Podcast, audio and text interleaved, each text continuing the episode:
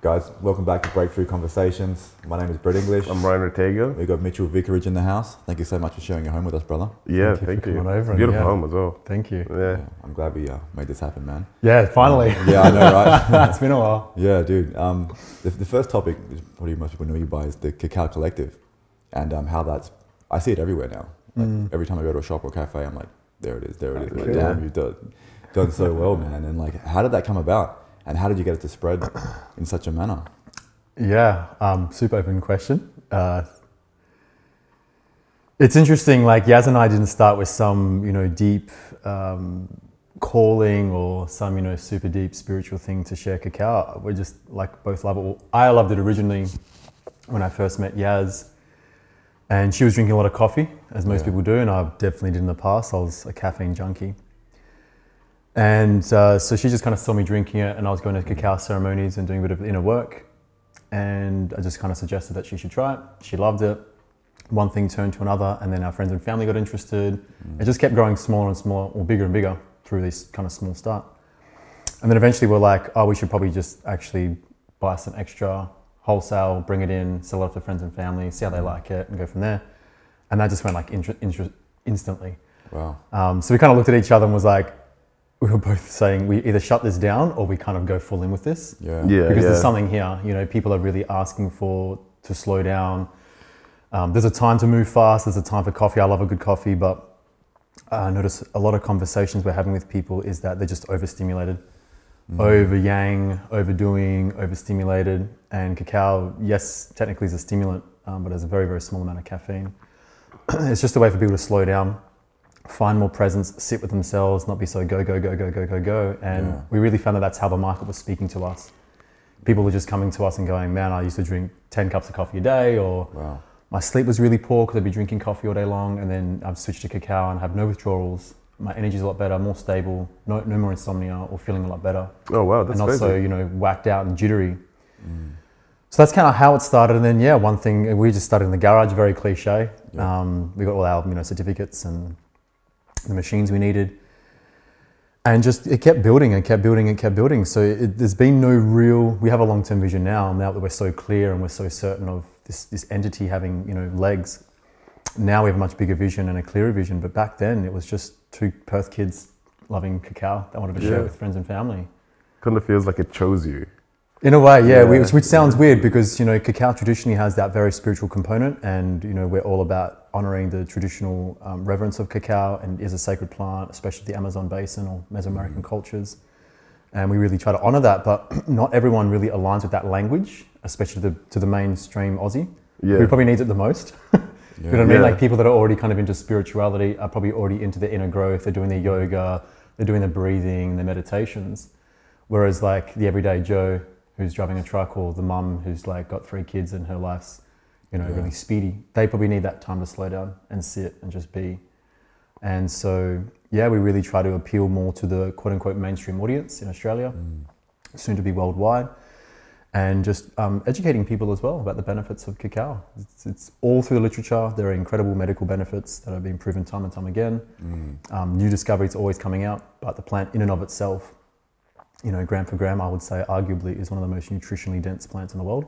Yeah. And just, yeah, beautiful addition. I just love it. It's, you know, such a beautiful plant. It's epic, man. Yeah. If you could break it down to an absolute beginner, how would you break it down for them, the benefits of cacao? Yeah, yeah, yeah. Good question. First, I would look at just the micronutrient content. Um, it's packed full of magnesium, iron, calcium, copper, zinc, selenium, manganese. Um, so it's got a lot of trace minerals, oh. some B vitamins. And uh, mood enhancing, you know, everyone's looking for just that little lift of their day. Mm. And yes, you can get it. You should be, you know, you should be aiming for that internal bliss and internal joy and fulfillment. Uh, but it has mood in, in improving compounds, um, one of which is phenylethylamine, which is a bit of a tongue twister, so P E A for short. Yeah. Like a P. And um, that's a neuromodulator. It improves neurotransmission. It lifts mood. It can increase energy, um, motivation. And also anandamide, which is known as the bliss molecule. So that's that, you know, more euphoric, uplifting, mood enhancing, just kind of like lifts you into your day, so to speak. Yeah. Whereas, you know, if you think about coffee as a comparison, that would be more of like a really, you know, strong energy hit, a strong stimulation, and yeah, it increases productivity, but normally comes with a crash. Yeah. So yeah. I kind of think of like the McDonald's arch, and cacao more like a, a plane. Mm. So that's a good thing, you know, for, for people that are, you know, curious and interested to the newbie. You're not really going to get that crash, that caffeine crash. It's a great way to kind of lift yourself up and just land like smoothie, the, yeah. but not like, oh God, I need another coffee because I'm crashing. Yeah, so it becomes like a cycle. Absolutely. Yeah. And I'll just say the last thing really is just the enormous amount of antioxidants, um, more so than usually your common foods like your blueberries and acai. There's a ton of antioxidants, great for heart health and great for brain health. So people that have even higher blood pressure, which probably should be careful with their medication, it can lower blood pressure, it's neuroprotective, it's just great for the entire vascular tree.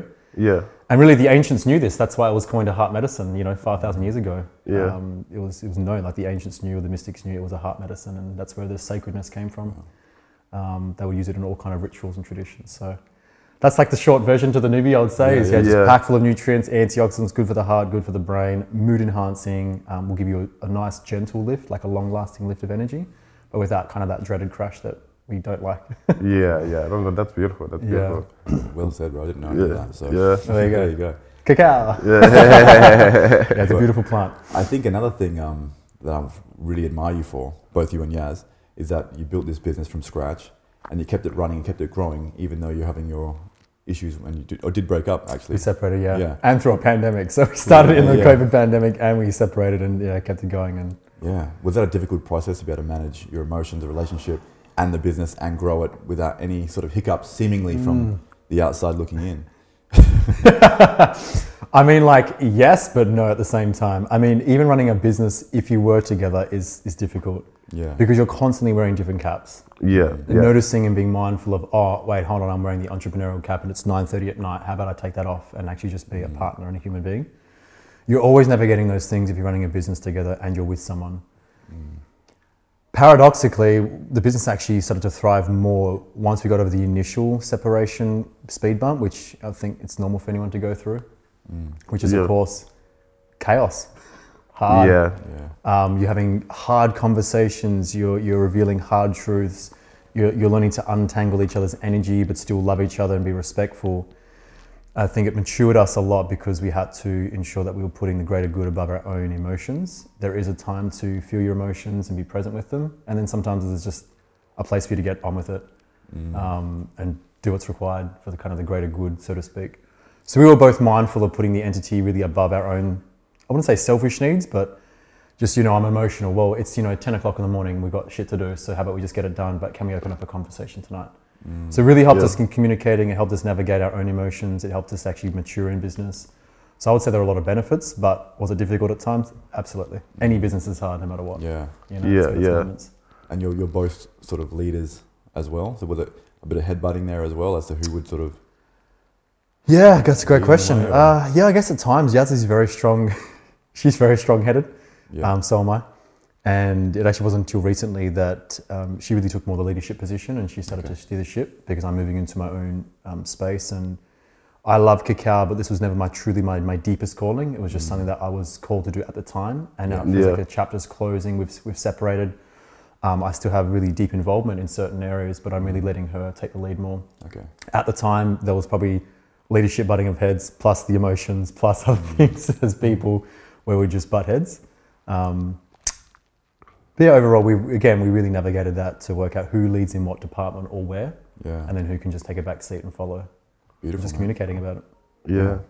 How did, did, is there any like tools or techniques that you guys, that you personally use to kind of divide the objective, the logic brain and the emotional brain while you're doing, while you're managing and handling the business side of things? Oh, that's another great question. I mean, we're both trained breath workers. So in that process, we had to really learn to connect with our bodies, you know, our felt sensations, um, the art of communication and respecting one another to speak in their values because everyone's loyal to their own values. So if you can speak to what it is they want and they can speak to what it is you want, you're going to find common ground. Yeah. And I think that can really help them navigate the logical side of things, which if we're pertaining to business, um, again, really helps to just notice, hey, I'm feeling this thing. Would it be mind opening our conversation up tonight or tomorrow or when is convenient for you? Not just assuming or thinking that, oh, something's come up for me, so I need to just process it right now. It's like you can actually just press pause, have your day, and then sit down and clear it. And we were, you know, again, hat off to us. We were really good at that, communicating well, doing what was required kind of logically, and then sitting down and just opening up a conversation to clear it so it didn't fester and build, which is how resent and bitterness and, you know, the betrayal and all these th- things that build if you just keep stuffing it under the rug. Yeah, yeah, yeah. You know, yeah. So hope that answers your question. Yeah, yeah. That, that's good, man. Yeah. Just announce it and then move into it. Yeah. Do you mind if we dive into the past of uh, please yourself? Yeah. One of the big things I saw while looking through Instagram was your, your bodybuilding life mm. and career back in the day. Yeah. And um, yep. yeah, man, I know you're a very calm, cool guy now. But back then, you just fucking huge, bro. Like, what, what was your weight and your body fat back then? Uh, I never got my body fat tested. I just always looked in the mirror because that's what bodybuilding is. It's a visual yeah. sport, you know. Powerlifting's yeah. a bit different. It's objective. You need to know your numbers. Yeah. Uh, I tracked everything, but body fat wasn't. Um, the heaviest I got to was one hundred thirteen and a half kilos. Wow. Um, but I call that the yeah, fat and happy. Um, it was I was on the seafood diet at that point, which is if you yeah. see food, you eat it. Yeah, yeah, yeah. yeah, yeah we're yeah. talking thousands of calories. I was obviously using a lot of steroids. Um, and then I'm sure we'll move into it, but like emotionally was just suppressing and so disconnected from my body, and that's mm. what was driving a lot of that. Yeah. Um, I still loved it by, by all means. I still love bodybuilding and loved ironing and pumping iron and all mm. that. Um, but again, I'm sure we'll get into it. But that peak weight was, you know, I think back now was a, a huge running from myself, um, a huge avoidance, and just holding on to so much anger yeah. and fear, which I was just stuffing down, you know, and then I would just kind of release into the weights, which I guess was good. You channel that anger. Channel it, yeah, yeah you definitely set. Channel it. Because I was a pretty zen guy, it's not like I would walk around and think I'm an angry person, but yeah. that's yeah. sometimes how emotions work, you suppress them. And mm. I think unconsciously I would know, okay, well this deadlift's fucking heavy, so maybe I should probably tap into that. Yeah. And then we were slapping each other and like slapping the back and punching yeah, metal yeah. and all kinds of crazy shit. So yeah, one hundred thirteen and a half and um, crazy, as I think back now, crazy, awesome, crazy man. Part. Did you mind sharing a photo so I can stick it up on the podcast? Yeah, yeah, I definitely will. Yeah, yeah. yeah. And so you- Sorry, would you say you were your happiest? You, you you were your happiest, but internally you were going through a lot at that time. Yeah, I mean, look, life's a, an amalgamation of happy and sad, positive and negative. There's no, you yeah. know, the positive thinking movement is complete bullshit. I tell everyone, I try to put two positive magnets together. What happens? You know, they'll work out. Yeah, so I don't, right. I don't believe in you know happiness per se. We have up days and down days. That's called life. I don't care how spiritually enlightened you are. Um, spiritual evolvement's not about feeling good either. It's about becoming good at feeling, right? Yeah, yeah. I would say back then I just had a lot of unprocessed stuff, um, a lot of misperceptions that were creating a lot of suffering and torment. Um, yeah. You know, the way we perceive the world is how we create our reality, right? So I would say back then I was just um, naive or unconscious to what kind of perceptions I was carrying towards myself, other people, near and far, and probably the world. And that was driving a lot of the anger and then just fear. I think um, looking back now, I was definitely had a sense of, even though I had a sense of direction, there was this other aspect of me that felt quite lost. Yeah. And that became more apparent as my father died over three years ago now. But before he did, still, I didn't really have that deep clarity, deep direction, deep purpose. Um, and I was in my twenties as well, like mid-twenties. I think you're working your life out in your twenties. You kind of yeah. need to fuck everything up and just yeah. go out and do things, you know, and yeah. bodybuilding was one of those things. And I found many amazing lessons and so many incredible pillars that I still carry to this day, like fortitude and resilience and adaptability and respect. Um, but yeah, there was definitely just some internal stuff that I just didn't know. I didn't have the tools back then to, to process mm. and sit with. Well, yeah, yeah. So would you say that time kind of helped you build your values and who you are pretty much? Well, definitely when I got more sick, because I had to sit yeah. the fuck still, you know. I was in yeah. bed, I was bedridden for months, months on end, and that was, um, that was you know, a big advancement on me, just learning to sit with myself, and yeah. sit in pain, and I was in absolute suffering, so there's no moving there, and that's where you learn a lot. Values kind of came about more when I had the surgery and I was on my healing journey and really getting clear on what had just happened in my life, and yeah. now how to want to take that to my greatest advantage and do something inspiring with my life, yeah.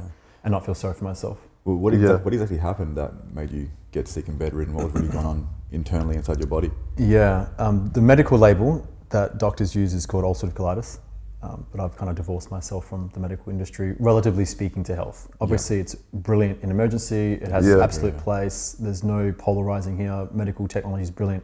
It saved my life and it saved many people's lives, and I'm sure people you know it saved their lives. Yeah. Or an important surgery, you know. I always say to people, if I have a car crash, I don't want someone to align my chakras. Like, I want fentanyl or morphine yeah. surgery, you know, it's an anesthetic. So, it's okay, I'm here. It's okay, I've got your rego. So again, context for everything and, um, ba- and balance for everything.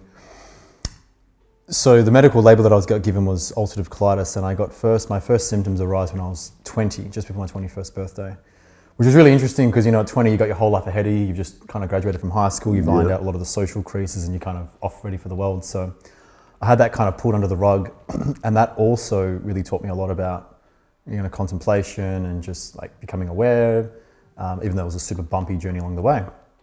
Um, to answer your question kind of more directly is, I say it's like this, it's like if you had a car and you bought a brand new and you took it out of the dealership and just did burnouts every single day and drove it like crazy and turned fast corners and, you know, didn't clean it, mm. you're going to build wear and tear, you're going to amalgamate damage, you're going to build it. Versus yeah. like grandma who, you know, drives at the speed limit and services every ten thousand Ks and takes care of it, mm. they're going to look very different after ten years. Unless so, it's a Camry. yeah. yeah, those things are indestructible. So, you know, to, to kind of uh, what I'm alluding to is, you know, I was obviously born with a set of genetics and we can't change that, but yeah. epigenetically we can, and, and you're doing it through day by day. And my parents, blessed them, they just weren't really health conscious, so I didn't really pick up any good habits from there. Even though I was exercising a lot, which was great, but my diet and lifestyle were just pretty trash, and I got into just being super hyper-vigilant and hyper-aroused, and again, drinking coffee and working and mm. just go, go, go, go, go. So that eventually just breaks the body down. Yeah. And I was doing, you know, competitive bodybuilding. I was taking steroids and training like just an absolute beast. Uh, I was training with a world champion. I was very blessed. He picked me up wow. under his wing. So it was brutal training, the steroids, the enormous amount of food. Mm. It's like the body's going to give you symptoms and go, hey, fuck you. Like, this yeah. is not working for me. I don't like it. And I thought sure. symptoms were bad and symptoms, there was just something that was happening to me. It was out of my yeah. control. What were some of the symptoms though, on a more serious note? Yeah, so the first symptom I ever got was like someone getting a knife, literally just stabbing into my lower left quadrant of my on oh, my abdomen. Yeah, and just like shaking around. So I just like almost dropped to the floor. I was in Nando's um, at twenty. And I went straight to the hospital, and, you know, doctors with their obviously lens were like, oh, we don't know what's wrong, we'll do some tests. And it was like a couple of weeks until they said, yeah, you have this, we're pretty sure you have ulcerative colitis. They wouldn't give me like a certain answer, but they said you basically have ulcerative colitis. So naturally, my my inquisitive mind would just go on Google and research everything on the first ten pages of Google about it, and it's, you know, this autoimmune disease that you kind of just get, and oh, you're right. a victim to it, and your body attacks itself, and we don't know what causes it, and there's no known cure. But here's your drugs, and we'll see you in three months, you know. And if yeah. they don't work, we'll just cut your organs out. And that's that's that's the broken model that we live in. It's just so barbaric and archaic and outdated. Mm. Um, And that's what kind of, again, drove, drove so many of my values and, and what I became so interested in today. So really, like, the biggest symptoms, um, pain, enormous amounts of pain, um, rectal bleeding, I was literally shitting blood all day long. Mm. Um, fatigue, I became iron deficient anemic, so losing iron in my system, you're losing hemoglobin, all the building blocks for cells, and mm. then you become fatigued because you're not getting as much oxygen around the body. And it's just a roller coaster, man. Like, wow. yeah, it's horrible. I remember on the forums once, I was um, reading some mothers who had been diagnosed, and they said, I'd rather go through childbirth ten times over than experience the pain of oh, colitis. Wow. Oh, damn. Yeah. That's insane. It's not fun. So yeah. um, I'm sure that if there are people watching or know someone with it, it's just not a fun experience. Yeah, so when you were experiencing that and you had your, the col- well, how do you pronounce that term again? What, what you had? I can't even attempt colitis. That. Yeah, colitis. Ulcerative yeah. colitis. Yeah. yeah. And what is actually happening there? Is it ulcerations of the colon? Or yeah, yeah. So ulcerative colitis is, again, medically speaking, limited to the to the rectum all the way to your large colon. Yeah. So if you start from the mouth to your butt, you got that eight and a half meter tube. Yeah. It's actually quite long. Extends. If you think that eight and a half meters, like, damn, that's like a long, long way. You know? Yeah. All the way. So, you know, you have your mouth, esophagus, stomach, and then you move into about five, five and a half meters of small intestine, mm. and then starts the large colon. And that's where, when doctors say you have ulcerative colitis, it's limited to the large colon. Traditional Chinese medicine also too, it's strongly correlated with fear and anger. So it's like, okay. it made perfect sense when I started to look into Eastern mm. and Western science. And um, the symptoms can be, you know, very, very diverse, but most notably it is either yeah, polyps, what they call polyps or cysts on the bowel wall, mm. ulcerations and lesions. So you get bleeding, you get kind of these red looking sores. Okay. Um, and the rectal bleeding, again, you know, knowing what I know now, is actually a design function of the body to cool and soothe. It's not, it's not, it's not like colitis makes you bleed. Bleeding is the symptom to try and repair. Oh, you know, again, okay. everything's seen the wrong way around. And mm. ulcerative colitis doesn't cause inflammation. Excessive damage to the body creates a pro-inflammatory response. And if you keep driving that damage and those insults to the body, you're going to get symptoms. You cause yourself disease, you know. People mm. don't like to hear that. And doctors don't say that. Doctors will never say that because you're a victim, of course, and, you know, poor you, and we don't know what causes it. I think, fuck to myself, you know, get no judgment. You spent six years at a school and you can't tell me what causes this, so why, why am I even listening to you? Like, mm. we don't know what causes it, there's no known cure, but here's your drugs. Like, that was just sounding very unsure. It's yeah. kind of very backwards. Super backwards. But again, yeah. like, again, no judgment, and they're brilliant in their own mind, and that's what they're trained in, is to see things compartmentalized, and okay, well, that location, that symptom, that means this, and this is the drug to treat that. Like, that's, yeah. that's, you know, immunology, and that's how you pathology, and that's how you prescribe drugs. That's just what they're trained in, so... That forced me, and it drove me, or gave me kind of the the propensity, and was the catalyst to start understanding my body more. Yeah. Um, but I was caught in two different worlds. One was, this is the authority figure and I trust their opinion, mm. but then having this cognitive dissonance of like, nah, fucking something's yeah. not right, like I need to go work it out. But also when you're sick, you have a lot of fear as well, and the doctors massive take advantage of that. Well, not take advantage of it, but they can capitalize it, it. Yeah, and yeah. some do. Like, I've heard some fucking horror stories, and doctors will. Yeah. That will, there were that superiority complex, and again, no judgment, but it definitely yeah. happens. It absolutely happens. I felt it multiple times.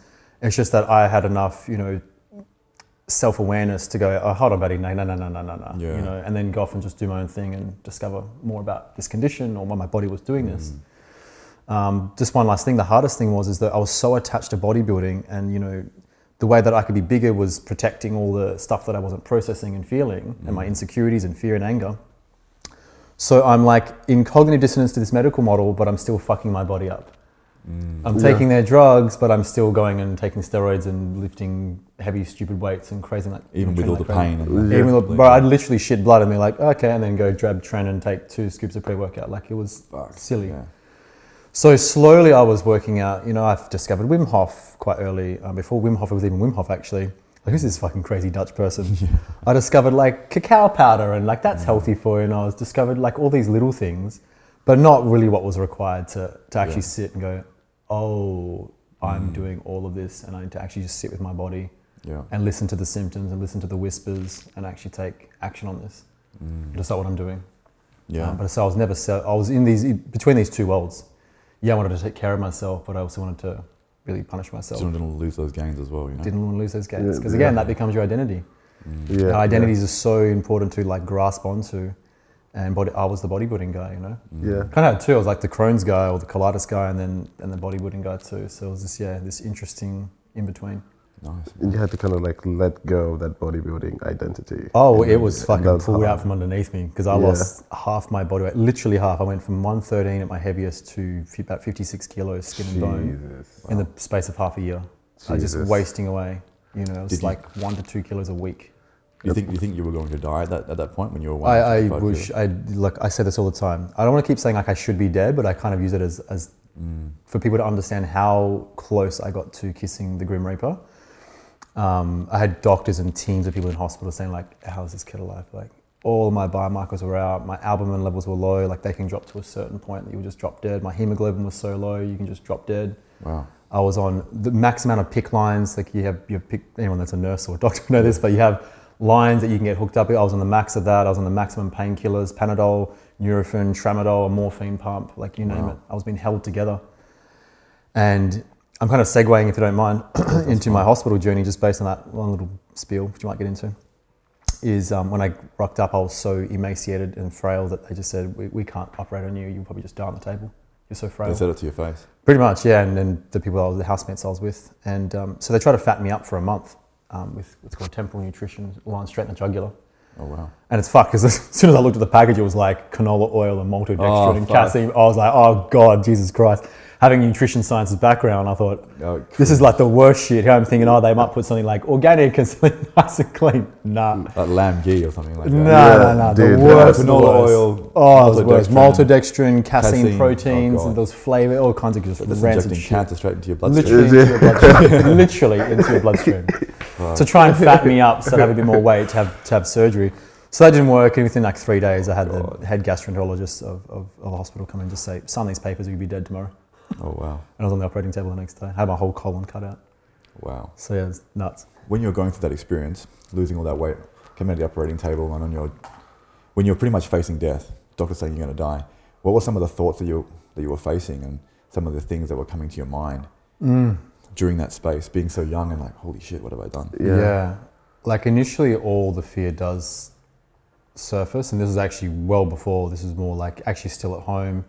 And then just like a couple of days into the hospital, my former partner actually, um, before Yaz, um, she had flown back from Bali. Like, she was incredible, and have so much love and respect for like the sacrifices she made. Mm.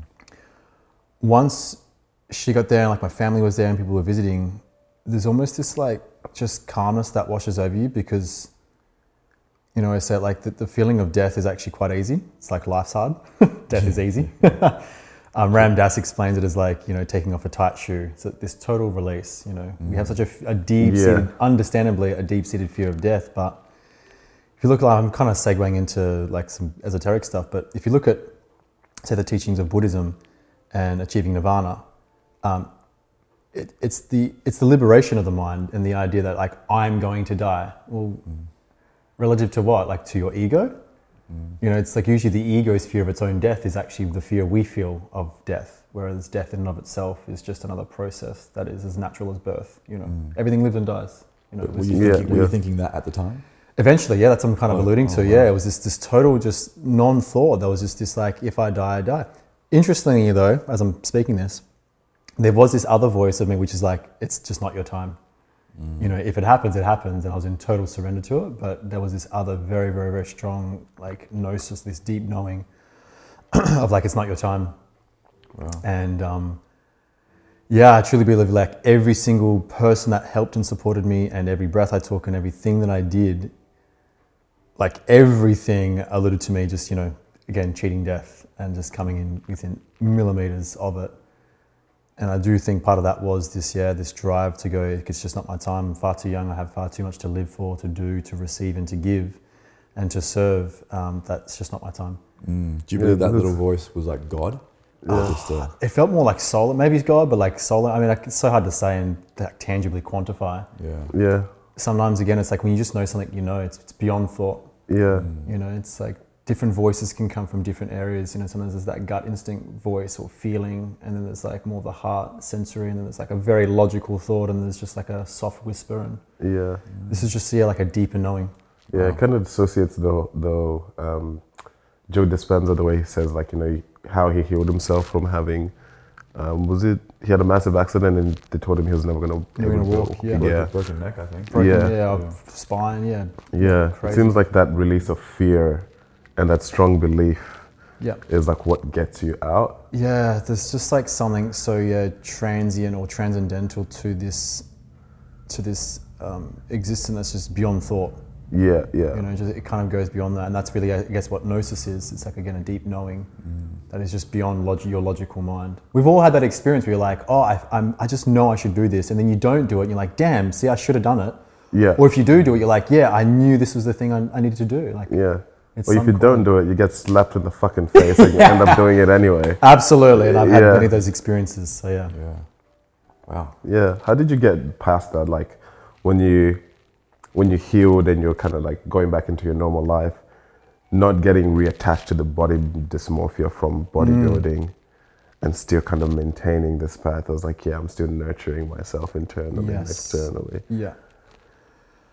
Well, like you just perfectly said before, if you don't listen, you get slapped. And I actually kind of say like there's stages. You know, at first there's a little feather that will tickle you, and then there's usually a, a like a, a gentle slap or, or a Mike Tyson punch, but a really soft like glove. Yeah. Then if you keep listening, just like a hammer to the face, and then eventually just three Mack trucks will just come and clean oh, wow. you up. I yeah, needed yeah. that. You know, my dumb ass wasn't listening. So that first experience of me being, again, going through all the torment that I saw, I put my friends and family through, who I knew were wearing brave faces because, like, of course they wouldn't, like, mm. let me see that. But I yeah. appreciate and understand what they would have gone through seeing that and being helpless. The amount of time that I just laid still to contemplate on, like, how the fuck, like, I'm twenty-six years old. Like, how did my life get like this? You know, what what would have happened for me to get like this? Surely it can't just be accident, you know? And so through asking more curious questions, it kind of alluded me more to the journey of health and wellness and holistic health and healing and regenerating the body, because I had to. Like, at one point I was so frail, like I would have to get a nurse to like drag a leg off and another leg off and pull me up and just take a piss. Like, I was wow. just, I had to learn how to sit up, and my, my voice box was so weak, I had to learn how to speak like properly again. Wow. So that really drove a lot of my values coming out of hospital was like, how did this, how did I get all like this? And that's what really led me down to the, the inner work and, and starting to discover what was inside of me that was just not serving my life, my purpose, my values, my health. One key moment in particular was, and I've spoken about this before, was a session I did with a dear friend who um, is trained in holographic kinetics, which is like timeline therapy, but it's a traditional Aboriginal art. Wow. So it's like going back in time and recognizing, yeah. you know, what are your perceptions and what's driven this behavior based on what happened in the past. And one thing I found out, like in very, very short, because it's quite a long story, but my bodybuilding was rooted in this idea that if I could just be big enough and I could just be strong enough, like a Dragon Ball Z warrior, I had part of the story. Yeah. I could go back in time and save my brother from a moment when I was seven years old and I was feeling completely powerless. And so much of my behavior was driven by powerlessness and needing to be big enough and strong enough to be like the hero and be the savior and go back in time. Like Goku. So once I found that out, yeah. that really supported me being able to just go back into a gym for building back muscle in a healthy way. And I could use, you know, the previous eleven years or so of knowledge to actually build my body back, and why people saw me build back so quickly. It's because, you know, my nutrition was really, really good and my training was progressive and I was listening to my body more. Um, I just had, was so inspired. I was also just, I'd be like, I just literally fucking cheated death. Like, I'm not mm. wasting the second chance. I've been literally given a second gift at life. So yeah. I was really honouring that, getting clear on my values were. And that, again, was a very bumpy journey. It's not like it was perfect. I got out of the hospital and hallelujah, it all came yeah. to me. Mm. I still was very much working it out. We're always working out life. But I hope it answers your question. Like, yeah, it was, it was, it enabled me to get clear on why am I walking through these doors into a thing called a gym, this, this building. Yeah. Yeah. Why am I here? And it just became more and more about actually becoming healthy and fit and strong to serve my body as yeah. opposed to punish myself because I was powerless and needing to do these unconscious things. Yeah, yeah. And how did you... Sorry, that's not the question I wanted to ask. Yeah. Um, I wanted to ask in terms of like you being in your deathbed or um, facing the potential final moments. Mm. Did your perception of value of time change? Oh, it, it was more reaffirmed. I yeah. laugh because like I'd done many um, psilocybin and acid journeys, and like oh, yeah. that changes your perception of time. Yeah, yeah this was kind of like an affirming thing of like, yeah, time actually doesn't exist. It's just a human construct. Mm. Past, present, and future like are all one in the quantum, but in linear, it's past, present, future. Yeah. But as you know, it's like what what existed when you guys walked through the door doesn't exist anymore. Like there is no past. It's just this now and this now and this now. It's not the present. So I guess it was like a deeper connection to recognition that we are the now, we are presence, and how you animate yourself relative to that presence, you know? It's so easy to fall out of presence, you know, throughout the future and go into some anxiety spiral and dwell on the past and be out of touch with reality. So yeah, I think it was just an affirmation or a confirmation with um, the the essence of time in presence, which is the, like there is no time. Yeah. And also, um, I guess, appreciation for each moment in time, you know, because you just don't know how quickly it's just going to go, you know, it's like it just slips away from you. Mm. And I think that is so clear to people when people get sick or people die. That's we've all had that experience. Like you wake up and you have that moment of clarity. It's like, fuck, you know, where you go to a funeral and you have the clarity around your own life or someone else's life and the people yeah. that means so much. So you want to spend more time, like the, the time and presence you have with them. Yeah. Um, or you get sick and then all of a sudden, you know, things change for you. Time becomes important to the people that matter most, or you want to kind of express yourself more to the people you love because you realize time, at least at this realm, is finite. Like there is an end. No one's surviving death, you know? Yeah, true. It's all coming. Yeah, it's so. a, yeah no, that's true. I guess like, does that kind of answer your question? And, yeah, yeah, yeah. And the, the, and let's say that you're talking to a young man, right, in twenty twenty-two, a young man who's still spending his days wasting time. But he, he still hasn't found that spark that gives him that value for time. What advice would you give him? Oh, I mean, again, I feel like the twenties is giving yourself the permission to fuck everything up and go out and try things and lean into your edges. You're never going to discover who you are by being sitting in comfort. Yeah. So yeah, there's like definitely a, a contextual notion of expand and try and do.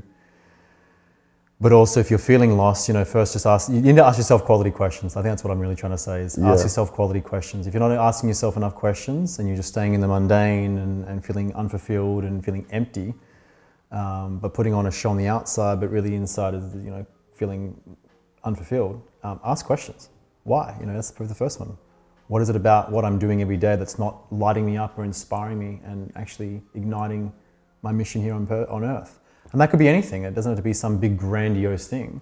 Some people's mission is to nurture a beautiful family. Beautiful, go do that. Some people's mission is to open a restaurant. Beautiful, go do that. Finding out what you, your purpose is is really an expression of your values. And your life will already demonstrate what's important to you, you know, by what you spend your energy on, your time on, what you love researching, where you spend your money. Like, there's already clues to what, even as a young person, you value.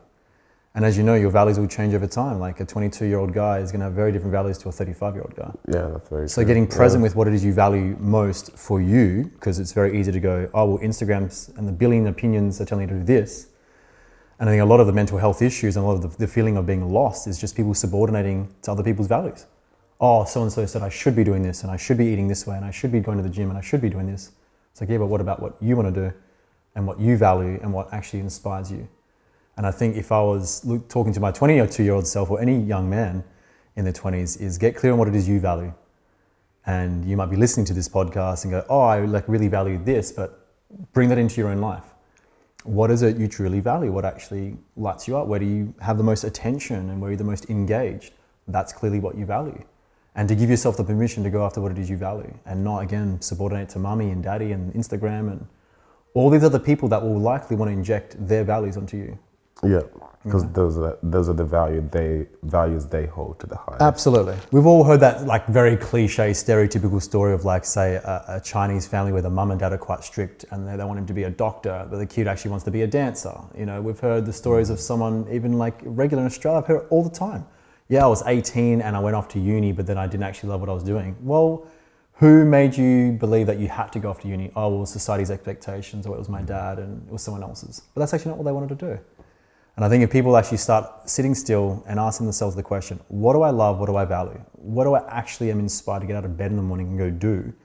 It's probably wise to do more of that. Yeah, yeah. And it's not like you need to just collapse your life now if it's all fucked. burn, you know, burn, burn the uh, the boats to the ground, so to speak, or burn the ships to the ground.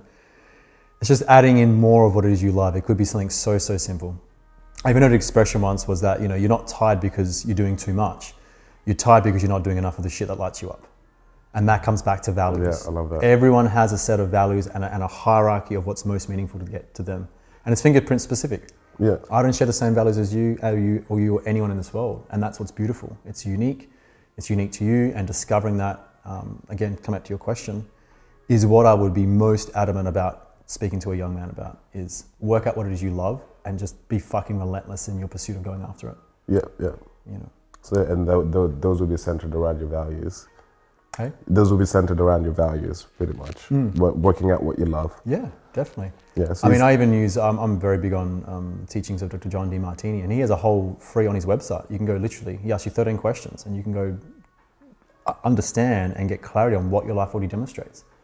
And there are thirteen specific questions that kind of segue off what I'm saying. Together, it spits out a whole Venn diagram. It's like showing you twenty-six percent of your life is spent here. You know, for me, it's health and wellness, it's teaching, self-development, facilitation, business. So it'll show you what your life already demonstrates, because often we get into those fantasies. Oh, I kind of wish my life was like this. I wish I had this in my life, but you're not actually performing the actions daily to go get it. I think if you walk into a room of one hundred people and you said, who wants to be financially independent? Every hand would go up, right? Yeah. But then you go, now who's actually taking the daily steps and who values wealth enough to be looking up accounting and stocks and this and investing? And probably most of the room would put their hands down.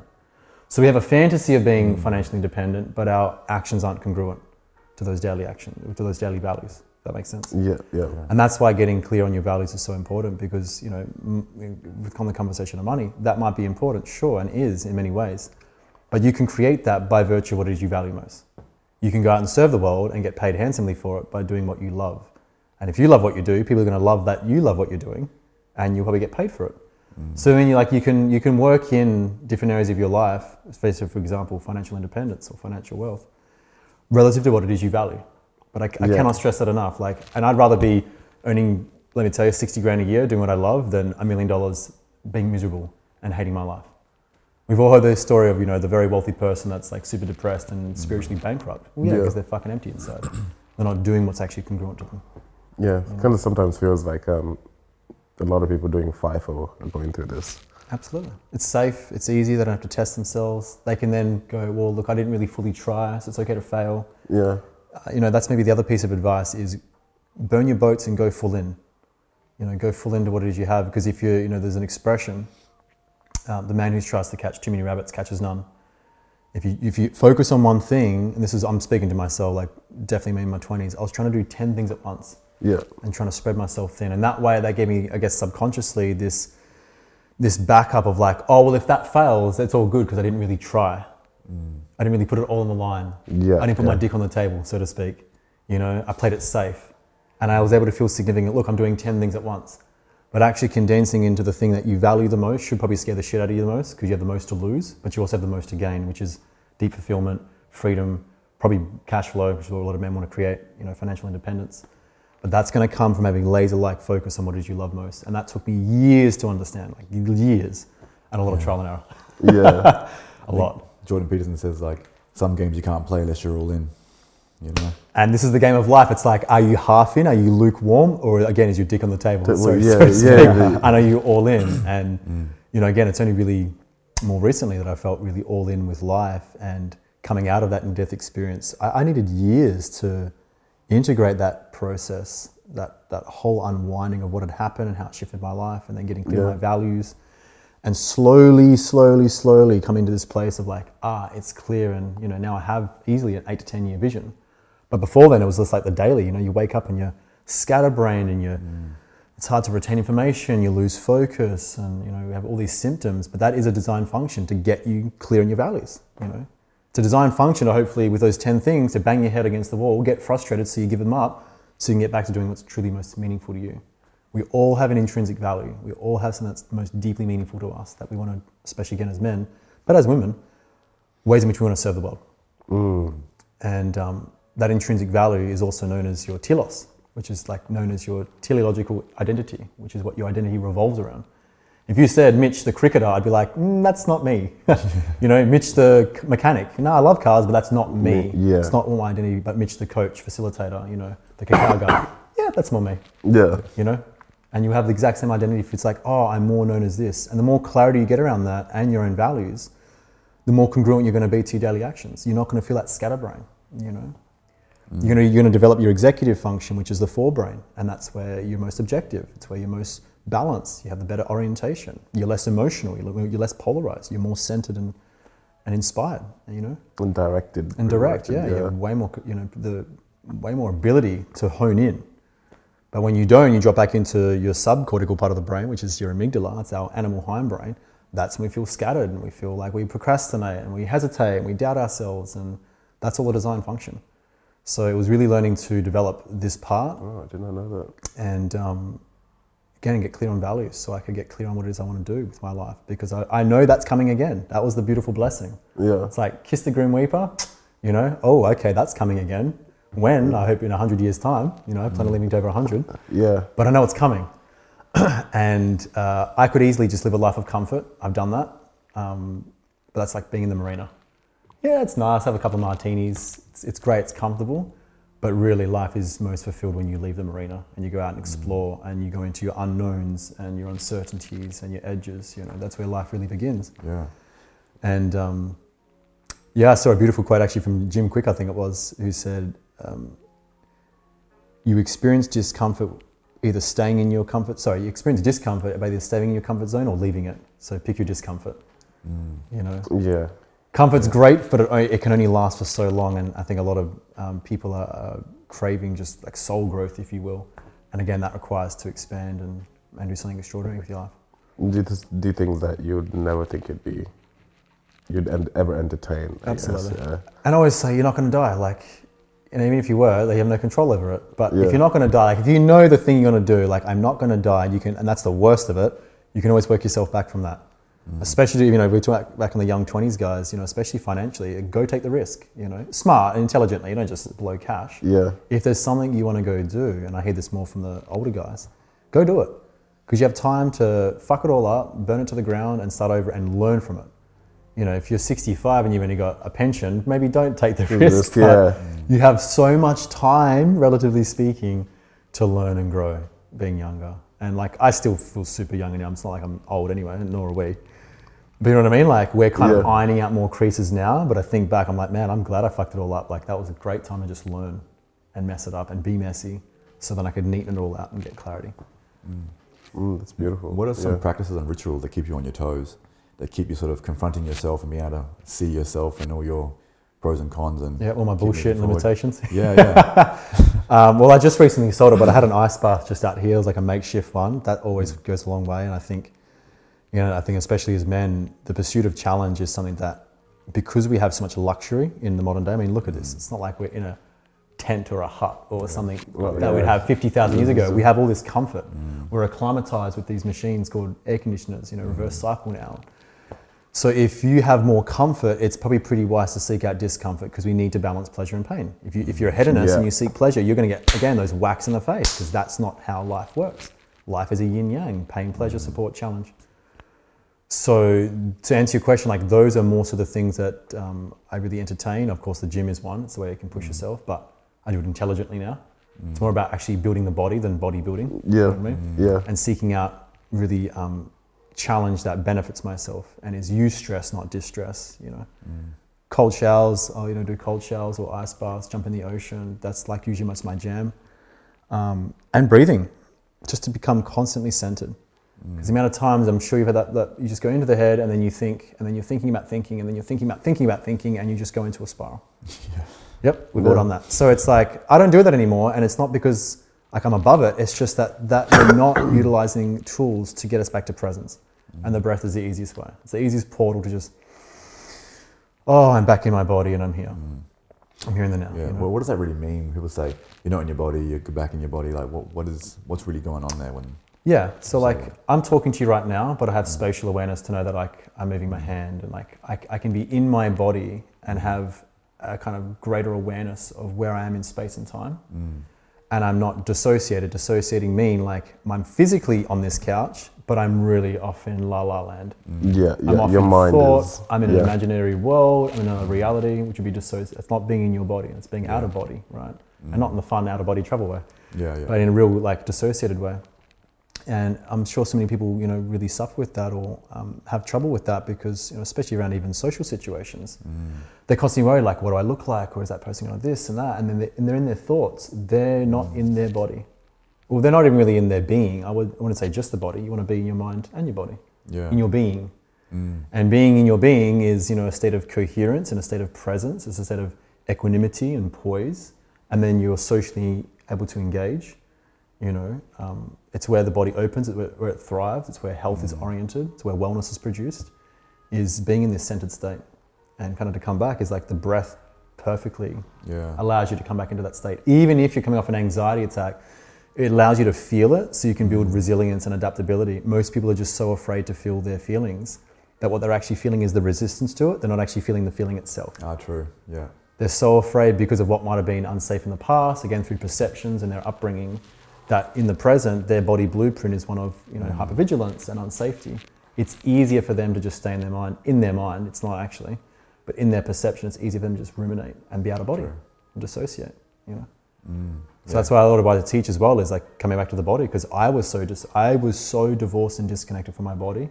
I didn't understand the, the language of the body, the movements, the breaths, what the pain was telling me, what the symptoms were telling me. I didn't understand any of that. So mm. I was, you know, totally disconnected. And learning how to breathe, learning how to center myself and be back in my body yeah. was a huge, huge stepping stone to having greater awareness of my entire being as a system, mm. so to speak.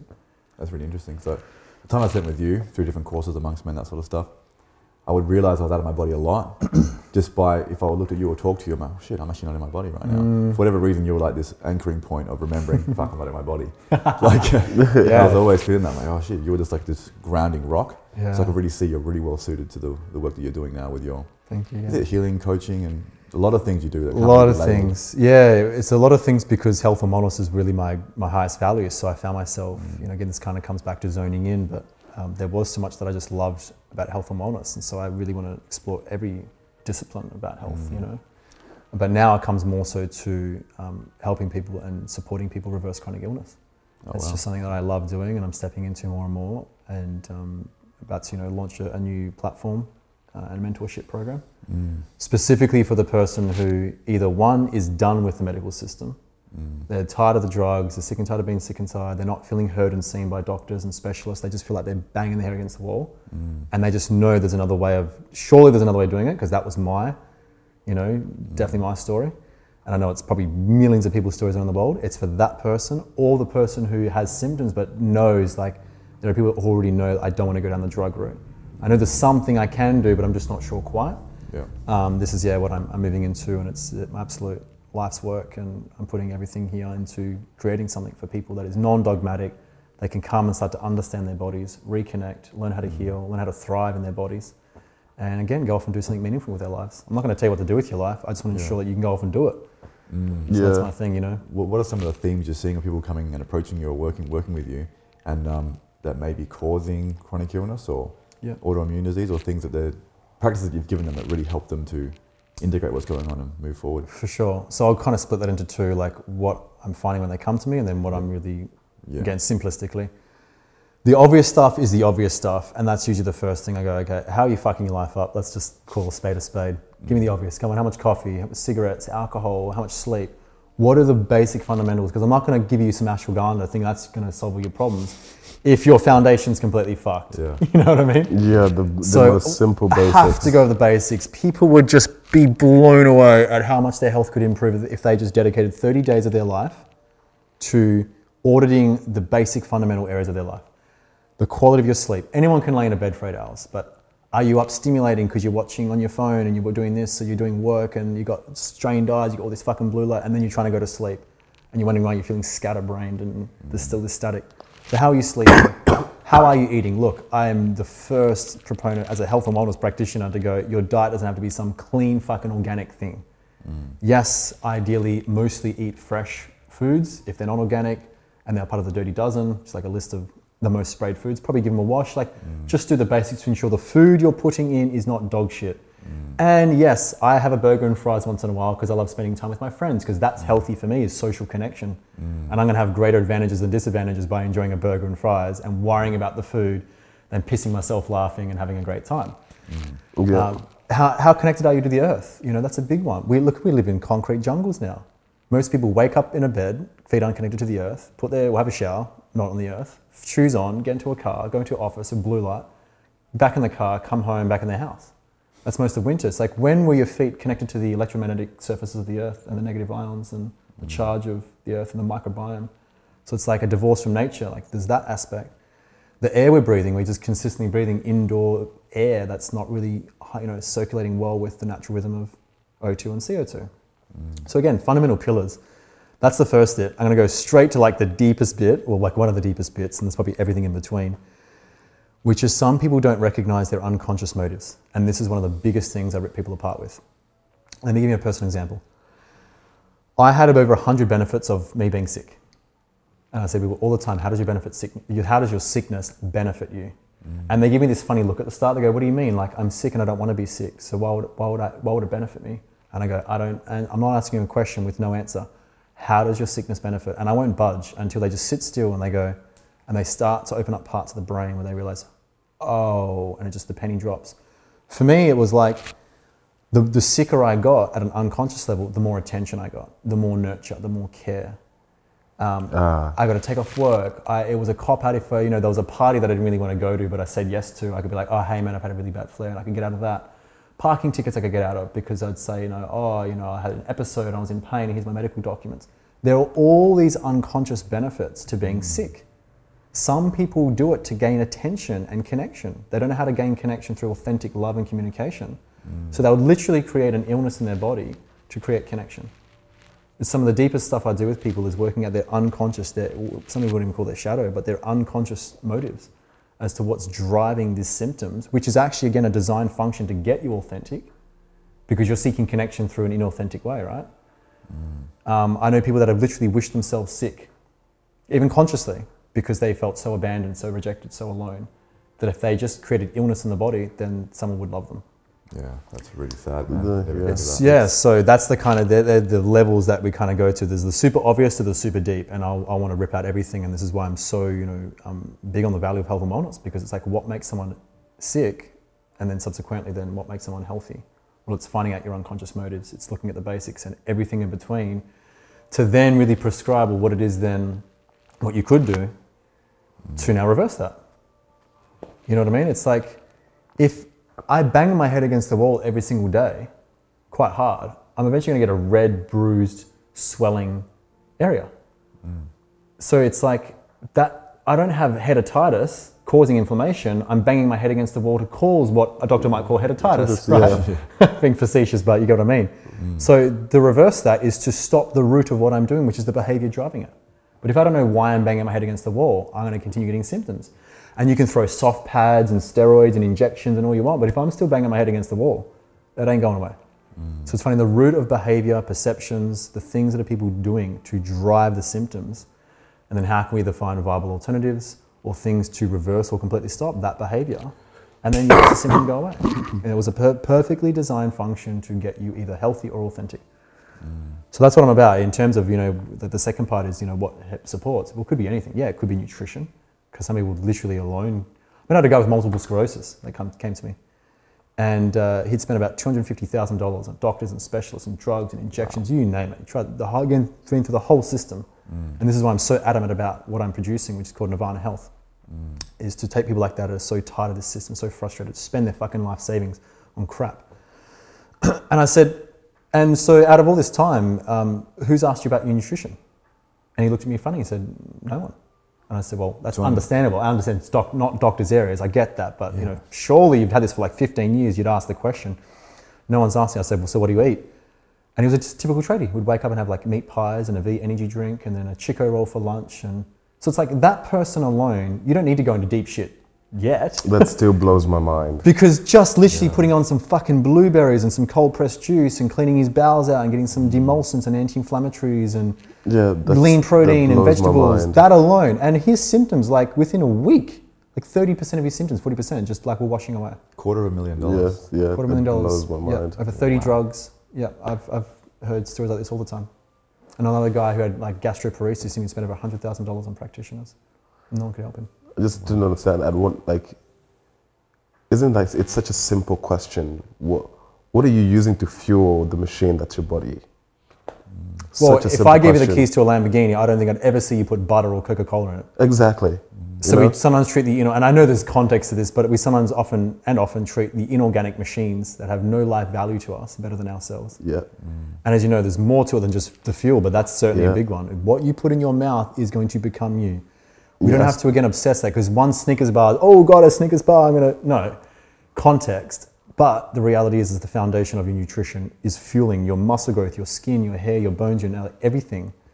And we know we age. We know the body breaks down. If you look at the suppleness of a child and the way that their hair shines and skin shines to old grandma and grandpa, that's a process. And if you want to accelerate that by punishing yourself or eating shit or da-da-da-da-da-da-da, all these unnecessary stresses that maybe you put upon yourself, that's going to accelerate the death process. Yeah. And again, your body wants to live for its entirety, but if you accelerate that, it's, you're going to know about it. It's it's wise. It's going to help you by showing you, giving you pain or fatigue you. or brain fog or yeah. some sort of symptom to go, hey, we need some attention here, y'all. Y'all shit's fucked. yeah, yeah, yeah, yeah. And it's either a little bit fucked, you know, we had these little acute to like the subacute stages, and that's like, you know, the ache and the this and the that. So then you're chronic. Bang, bang, bang, to like your degenerate stages. And you got to be careful because some people aren't coming back from that. I had a guy, um, I've I recently shared it, Todd. Um, he came to me and he was in the exact same boat, ulcerative colitis, diagnosed, going through every single drug you can imagine, and was so frail. In the end, the trauma team came to me in a hospital. He was in Queensland. His family were in New South Wales and said... Came to you? Uh, so no, they came to, he came to me as in he rang me yeah, to work yeah, together. Yeah. But prior to that, we literally, I think the day of it, the trauma team in the Queensland hospital had come to him and said, we really encourage you to ring your family and bring them up from New South Wales because we don't know if you're going to make it out in the next couple of days. Wow. Basically, you could die. And then this motherfucker rings me on the phone. Hey. You know, he had heard about my story and heard about recovery and what I was doing. Yeah. And I was like, he, so he was at the degenerate stages. And I'm going like, bro, with what you're telling me, you either probably you're going to lose your colon or you could die. Like, I just want to let you know. I didn't bullshit him. Yeah. I said, but if we work together, we're working together from yesterday. And we got straight to it, man, and it took him nine months, but this guy got off every single drug and he's off thriving now. You know, so Damn, that's it's, a powerful it's, story. It's possible in context, like my colon was perforated and necrotic. Jesus Christ isn't coming down to say that. You need a surgery. You need a yeah. Death. So um, there were, re- I think there were reasons I had to go through this process, but I also know that you can be pretty messed up and you can still make it back. Yeah. Will it take time? Absolutely. Is it going to be a lot of work? Absolutely. What do you want? You know, that's the other thing too, is asking people when they come to me, are you willing to give up all the things that made you sick in the first place? You know? Yeah. And that, there's context in that too. Maybe you're coming with me drinking forty drinks a week. Well, you, you can have two wines a week. That's not going to kill you. If you had stage four cancer, maybe not. Yeah. Probably do it and eliminate completely. I want people to know that healing doesn't have to be something that takes over your life. It can be integrated into your life. And sometimes yeah. healing can be rapid, like super rapid. I had one lady, same thing, colitis, mega amounts of pain. And we made the initial changes. They didn't give everything, just some initial changes. And she just voice messaged me the next day and said, I don't know what the fuck you've done or said or what I'm doing, but like almost all my pain's gone. And it's like, so perception to pain and healing can, can take place rapidly if we align things into the right the place. places, do the right things. Can't push a square yeah. peg through a round hole, right? So, yeah. And some people go for years, you know, I'm trying, I'm trying to heal, I'm trying to heal.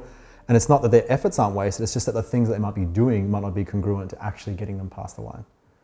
You know what I mean? Yeah, yeah, yeah, yeah. I'm trying in the gym, I'm trying to build muscle. Well, is maybe the twenty reps you're doing, it's maybe you're too light and the, you're not eating enough protein and not having enough sleep and not progressively overloading, you know what I mean? Like the person might be trying in the gym, but what they're but, doing might not be optimal. Yeah. But we think through our perception, oh, because I'm doing all this thing, I'm, I've tried everything. No, you haven't. You've just tried what you've tried. And maybe what you've tried isn't optimal. Maybe working a little bit, but not optimal. So this comes twi- like, yeah, you can always tweak and change. Always tweak and change. And this yeah. comes back to like, yeah, what it is that I would prescribe. Well, it just depends. Every single person's different. Mm-hmm. There are some fundamental pillars, no question. Um, but that's why I'm designing what I'm designing and creating what I'm creating is because mm. I've seen people heal, like, for example, colitis through subconscious work, through fasting, through nutritional interventions, through breath work. I've seen the same quote-unquote disease healed in different ways. So I'm never going to say you need to do this to cure your colitis or you need to do this to cure your scler- multiple sclerosis. Mm. I'm not going to say any of that. I'm going to go, here are the tools you can use, find what works for you. And here's based on what you're presenting with and what your language is telling me mm. that would likely and confidently help. But you got to walk your own pathway. Yeah, yeah. And I think that's uh, very different to like the common medical standard where they have this book and these are the symptoms. This is what you've told me. Correct. Okay, and this is the drug that I can give you. Correct. Whereas if you give them, all right, these are the tools that you can use, find what's right for you. Because at that time, you're also speaking with that person's intuition. Mm. And you're speaking to that person's like deeper conscious mind. It's like, okay, absolutely, this is what's speaking to me. Let me pull it in. This is what my yep. body is telling me. Yep. Let me pull it in. And thank God the medicine's there for people who don't want to be accountable. Yeah. yeah. But I'm interested with people that are wanting to be accountable for their life. Every area of their life, they want to actually promote wellness in their body and healing and regeneration. Because let me tell you, it happens. If I get on a skateboard today and I fall off and graze my forearm, I'm going to have a nasty cut. But I don't need to go, can you please heal arm? It's just going to do it. We have a self-healing, self-governing machine. However, if I buy some twenty grit sandpaper and I just rub a little bit every hour of every day on that wound, it ain't healing. Yeah. It could be one thing, one little bit of sandpaper that's fucking up your whole thing.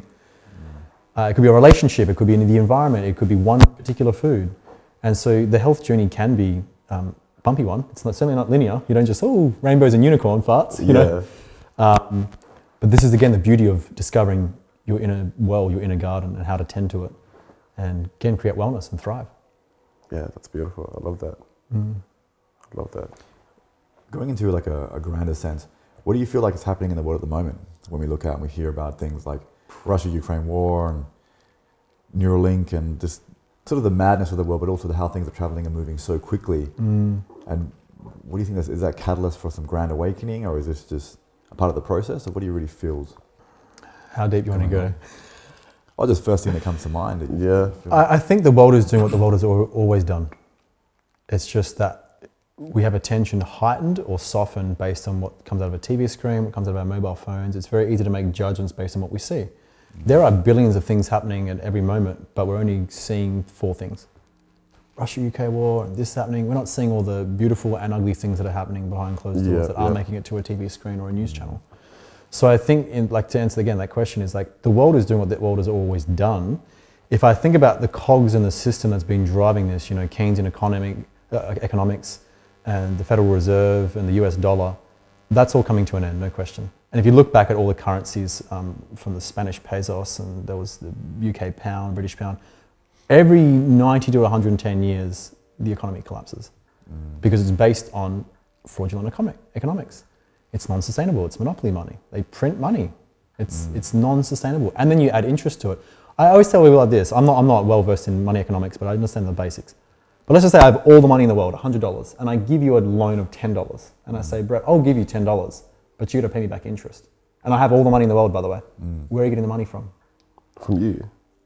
Well, if you give money to someone else, I'd take his money. Correct. And pay that back to you. It's all based on debt. It's yeah. a cyclical debt process, and, and it goes out, and then through hyperinflation, it gets sucked back in, and then unfortunately, the people that usually at the bottom suffer. Mm. So that feels like, to kind of again, come, I'm speaking to different points, but bring it all back. Is what's happening, what it feels like, and based on the opinions of experts, not not Mitchell Vickridge. This is, mm. you know, don't shoot the messenger. Is you're seeing the collapse of a, a broken economy. I mean, the U S is. I heard a good friend of mine once say that um, the U S is like a third world country with a Gucci belt. Yeah, you know what I mean? yeah, yeah, yeah. Facts, it's yeah. just it's collapsing in and of itself, and this is the natural. Pro- it has to happen. People don't realize this too. The opposite of life isn't death. Life is eternal. The opposite of death is birth. Things are born and things are die. That's with everything. Children are born, old people die. Economies are born, economies die. Mm. Roman Empire was born, Roman Empire died. Like everything has a birth and death cycle. It could be a very short term or a long term. I think what you're seeing now also too with the advent of these smartphones, which, you know, have been around for probably twenty years, maybe? Yeah, something like that, yeah. Nokia thirty fifteen, thirty years. Yeah. Um, but you think about the human genome, which I think is, you know, two hundred thousand years old or something. We've had twenty years of information that's been just catastrophically exponential. Mm. So I think what you're seeing is also the mirroring, sorry, the mirroring, the, the lensing or the microscopic nature of advancement. It's like the agricultural revolution was ten thousand years, and then you had the scientific revolution was about four hundred fifty years, and then the industrial revolution about one hundred eighty years, give or take. So you're seeing these revolutions like telescope in time because information is becoming more available and more readily available. We're, we're communicating more Um, efficiently. It has its downsides, but it's got plenty of upsides, right? So I think what you're going to see um, is likely some sort of collapse. And people think, oh, what does that look like? It's going to be the end of the world. It happens over time. Mm. It's not like we thought the end of the world was happening in two thousand eight with the G F C. It just kind of happened. Yeah. There was a news story, and then mm. someone's business goes down. It just, it all happens. And then through the death process, it's like the phoenix rising. Things are then born. Mm. Just like cow shit grows mushrooms, you know? True. Yeah. So yeah, death and saying. birth is... is a part of life. It's the yin-yang cycle. We're seeing the end of an economic cycle, as far as I'm aware, again, listening to some of the best economic experts in the world. And through that, you see the collapse of that society relative to that economy. And then you'll see a new society emerge, right? Um, again, it won't be like a light switch. It'll just be this elusive, elusive fading. Yeah. You won't even really notice it because you're so present mm. to it. Yeah, but you I also know? think it's quite interesting because you're having that economical model like um, kind of crumble within itself, while you're also having a birth of like a digital yes. huge econ- economy within yep. itself. You've got all these like a, you get like the human consciousness kind of evolving as well at the same time. So it's like so many different things like mm. pivoting at the same point in time. Absolutely. I find that's very rare. Yeah, I don't think we've ever had that a point where we're having like a. Um, I'm, I'm I'd probably say an A I itself is like an it's all digital consciousness itself. Mm. You know, like in its. It's at its birth. Mm. We've never, there's never been a time where we have like a, another, another. I, I would predict it's eventually going to become its own sentient being, because like the amount of knowledge that an A I that's in, that's well connected and is able to be is able to eventually make decisions has access to an infinite amount of knowledge about us. Mm. Which is a powerful thing. Yeah. So that's being created. We have an economical shutdown. Human consciousness is like arising within itself, and then we have like a the money model is just going to shit. So like, what's the next ten to fifty years gonna look like? Yeah. Crazy. I'm I'm all here for it. Yeah. Sure that way. Yeah. I'm I'm, I'm genuinely curious because yeah. I I genuinely believe like A I is either gonna make us evolve a lot quicker because we wouldn't have to waste our time and energy on things that Correct. we don't need to, yep. or it's going to destroy us. Mm. I, I I can't see. I think we're going to be fine. I think there's a lot of, you know, we've we've had that many years of people saying the end of the world is coming, the end of the world this, the end yeah. of the world that. I just I just don't buy it anymore. I, I kind of sort of I was like, oh, we're all fucked. But I, I've actually come out of that quite a bit. I think that's a very cynical way of looking at the world, the magnificence of the human mind, um, the stupidity too, for sure. Look, again, everything has two sides. Yeah. A I, like you said, is gonna it's gonna do amazing things. It's gonna have medical technology. It's gonna save grandma's life or the person you love the most. It's going to increase productivity when no one has to fucking drive, so your one-hour commutes you can actually be productive. Yeah. It's going to increase economic velocity. Like, it's going to do lots of things, but it's also going to come at the cost of something else. There's never a gain without a loss, never a positive without a benefit. Yeah, yeah. That's yeah, the nature that's of life. True. Is you cannot cannot have your cake and eat it too. You know, there's never a yin without a yang. So it's just it's just openings and evolution, and I'm excited for it. Um, I think yeah, we have brilliant minds, and you're seeing now through so much of this old archaic model. That's coming to light, so new innovations can come forward. That's how you innovate, is you have good and bad, you know, support and challenge. That's how innovation occurs, you know. It's like muscle yeah. growth. How does it grow? Well, it's through challenge and it's through breaking it down yeah, yeah. to build new, more adaptable, resilient. You're seeing it all the time. And again, it's easy to think that that's the world when it's just fucking COVID blasted and monkeypox and all the bullshit, that propaganda. Mm. That's the design function to keep people, you know, stuck and, and living like animals, like in fear. But the innovators are the people that are, you know, in the pursuit of challenge. They're creating things. They're cleaning up the oceans. They're cleaning up the air. Yeah. You know, I was, when I was doing the um, the breakthrough experience with John too, he was talking about, you know, he talks with some of the greatest minds in the world. Is that John Demartini? John Demartini, yeah. yeah. Nobel laureates, you know, quantum physicists, and all kinds of crazy people that you'd never see on Channel seven News. Mm. You know, saying that in a hundred years it'll be interstellar. You know, so within our lifetime, oh, a, we're looking interstellar. That's that's quite a short time. Short time. But it's a bit like the Mars thing, that people didn't think we'd get to Mars till like twenty forty or something, you know. Assuming this is all true, by the way. Yes. So it's like we're, we're surprising ourselves through the speed at which we're able to do things. Yeah. And I think that you go, that's, that's not going to slow down because, again, information, it's it's moving towards more efficiency, not inefficiency. Yeah. Yes, there's more information. That's why discernment and extrapolating of data is important, and knowing your own inner truth and stuff like that. But we have more innovation, more brilliant minds, and we are evolving. You know? Yeah, it's yeah. easy to just to think, oh, we're going back with this and that. Look, we just gotta get with the times. You came to this earth in this point in time. If you wanna live like a tribeman, go to a past life five thousand years ago mm. and go live out in the hut. Now, I love that life too, by the way. I can't wait to have my own sort of like block of land and just do the easy life and the farming. But the reality is, is the world is technologically evolving. And we're going to need more eventually to inhabit than just one planet. I mean, how celestial do you want to go? We have an entire universe. It's like, how big could we go? If you showed someone a smartphone even a hundred years ago, they'd think you'd be a fucking witch. Yeah, literally. And we're just like, eh, it's just a smart. They'd probably kill. I'm just, I'm just scrolling Instagram again to see someone like doing an eating challenge. Do you yeah. know what I mean? But to the average person, even fifty years ago, they'd be like, what the fuck but, is yeah. this? Mm. Everything we use today will be outdated. Everything, you know? Um, which is which is also wild to think about. Wild. Yeah, it's wild. But even think about like the oldest person that's living today, a hundred years. I mean, that's nineteen twenty, just post World War One. What they would have seen. You know, we're going to see probably the exact same thing, but telescopes. You know. Yeah. It's it's going to have this, almost like this, like what I feel like it's like this inflection point where you're just going to see revolutions in each lifetime. Yeah. You know, yeah. constant something which is birth and. Boo, boo, boo, boo. Yeah, even for us, I think we we've seen some pretty crazy stuff. We've seen like.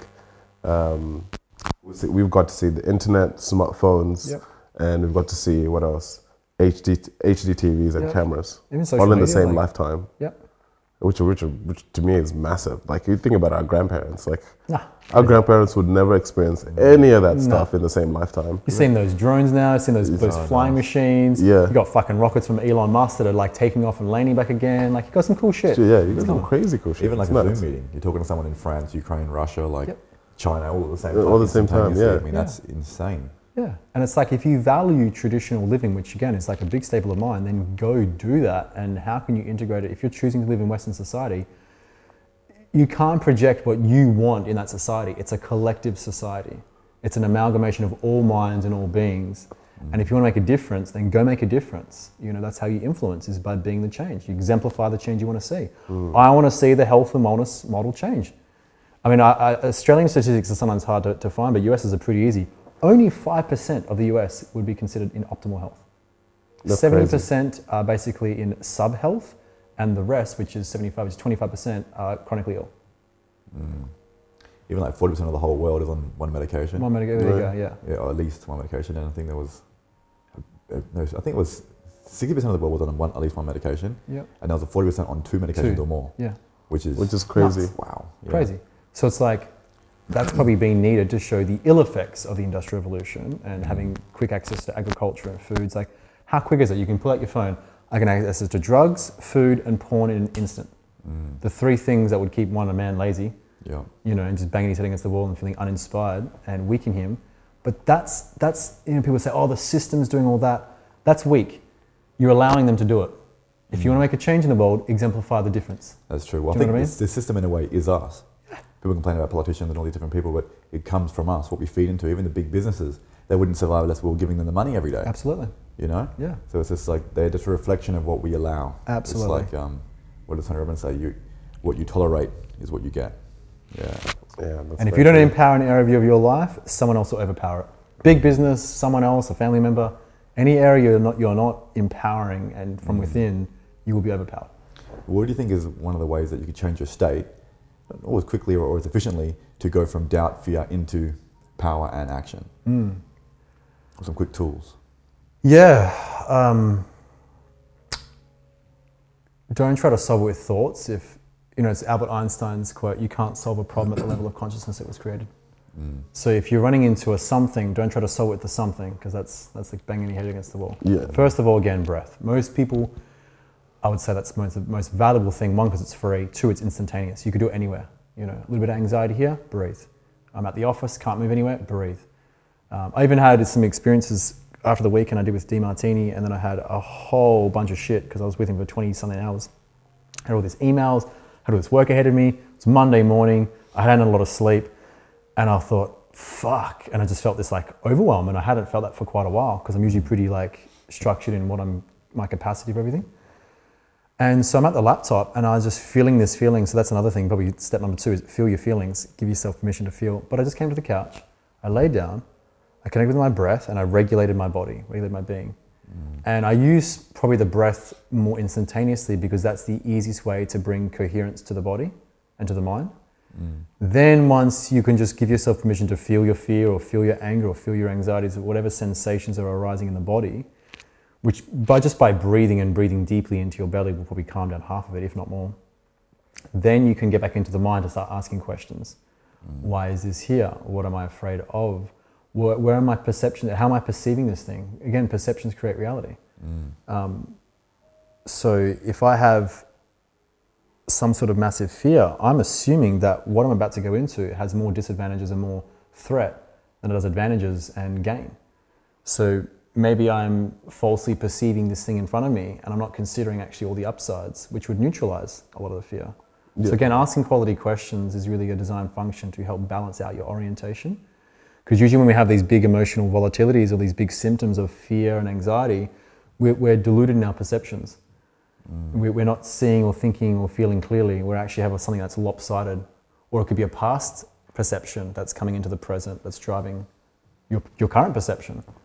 You know, so I would say those two things is one, get into your body and breathe and give yourself permission to feel, because again, most people are dissociating or running mm. and then they're trying to figure out the problems in their head, which just never works, or very rarely. But then once you feel more in your body and a bit more regulated, a bit more coherent here in the now, then just start asking questions and be curious. Because if you make statements, it uses a very particular part of the brain. If you ask questions, it opens up completely different parts of the brain. Yeah.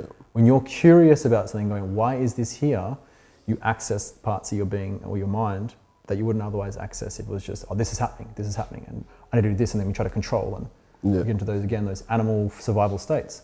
That's probably not gonna help serve you. you yeah. know? We wanna play, uh, again, at a higher level so you solve the problem, quote unquote, at a new level of consciousness or a more evolved and expanded way. Yeah, and how do you structure those questions to have the most amount of benefit?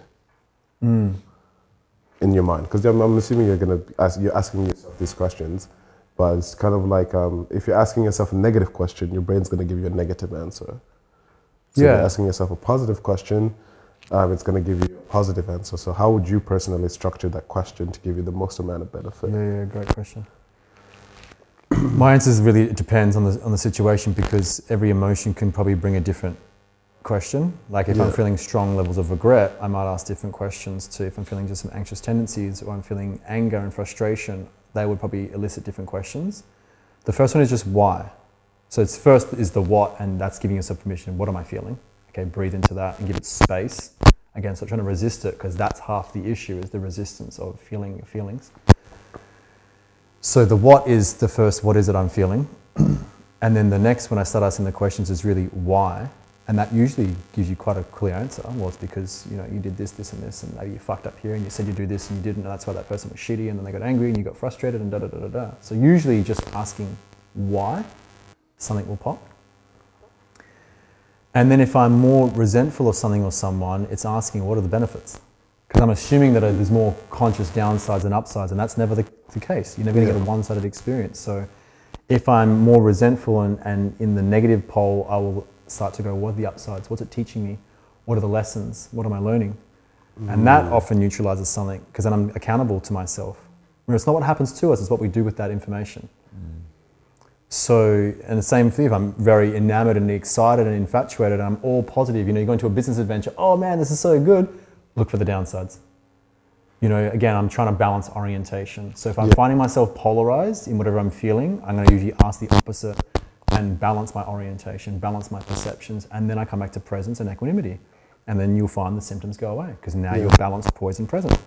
So that usually, like, I've had that experience actually about two weeks ago uh, when I was speaking at the weekend I had. And again, I just laid on the couch, I breathed, I felt it all, I asked questions, and within thirty minutes, I was like kicking ass. And yeah. inspired again in two seconds, you know, it's like, you can change your state. It's not about positive thinking. People need to get out of this positive thinking mindset. It's a bunch of crap. It's a billion dollar, probably a trillion dollar industry to give people a dopamine high for three fucking nanoseconds. It's like a quick sneeze. And then they go back into feeling negative, and then they shame themselves or judge themselves because, oh, but I should be thinking more positive. Yeah. Mm. Positive thinking doesn't work. So it's kind of like mental jerking off. It's a mental masturbation exercise. Yeah. It doesn't. Go find me a magnet in the world that has a positive pole without a negative one. Go find me a single atom that has a proton without an electron. Go find me a, a molecule without an acid and a base in pairs. You're never going to find it. Yeah, no, that's true. That's true. Yeah. All acids work with bases, all protons work with electrons, all positive poles work with negative poles. And the moment you start to move beyond the illusion, that's also liberation of the mind, because the mind is of conscious creation and it likes to positive, negative, judge this, judge yeah. that, you know. But when you get beyond the mind into awareness of your mind, that's how you can help balance your orientation. And if you're balancing your psychology, you can be guaranteed you're balancing your physiology. That's the mind-body connection. Yeah, yeah. And you can't that. separate the two. I feel like you try and maintain it as stoic as possible. Poised, you're stoic, yeah. yeah. Poised, yeah. yeah. And that's that's where maximum growth and function occur, is at the, the center of support and challenge, you know.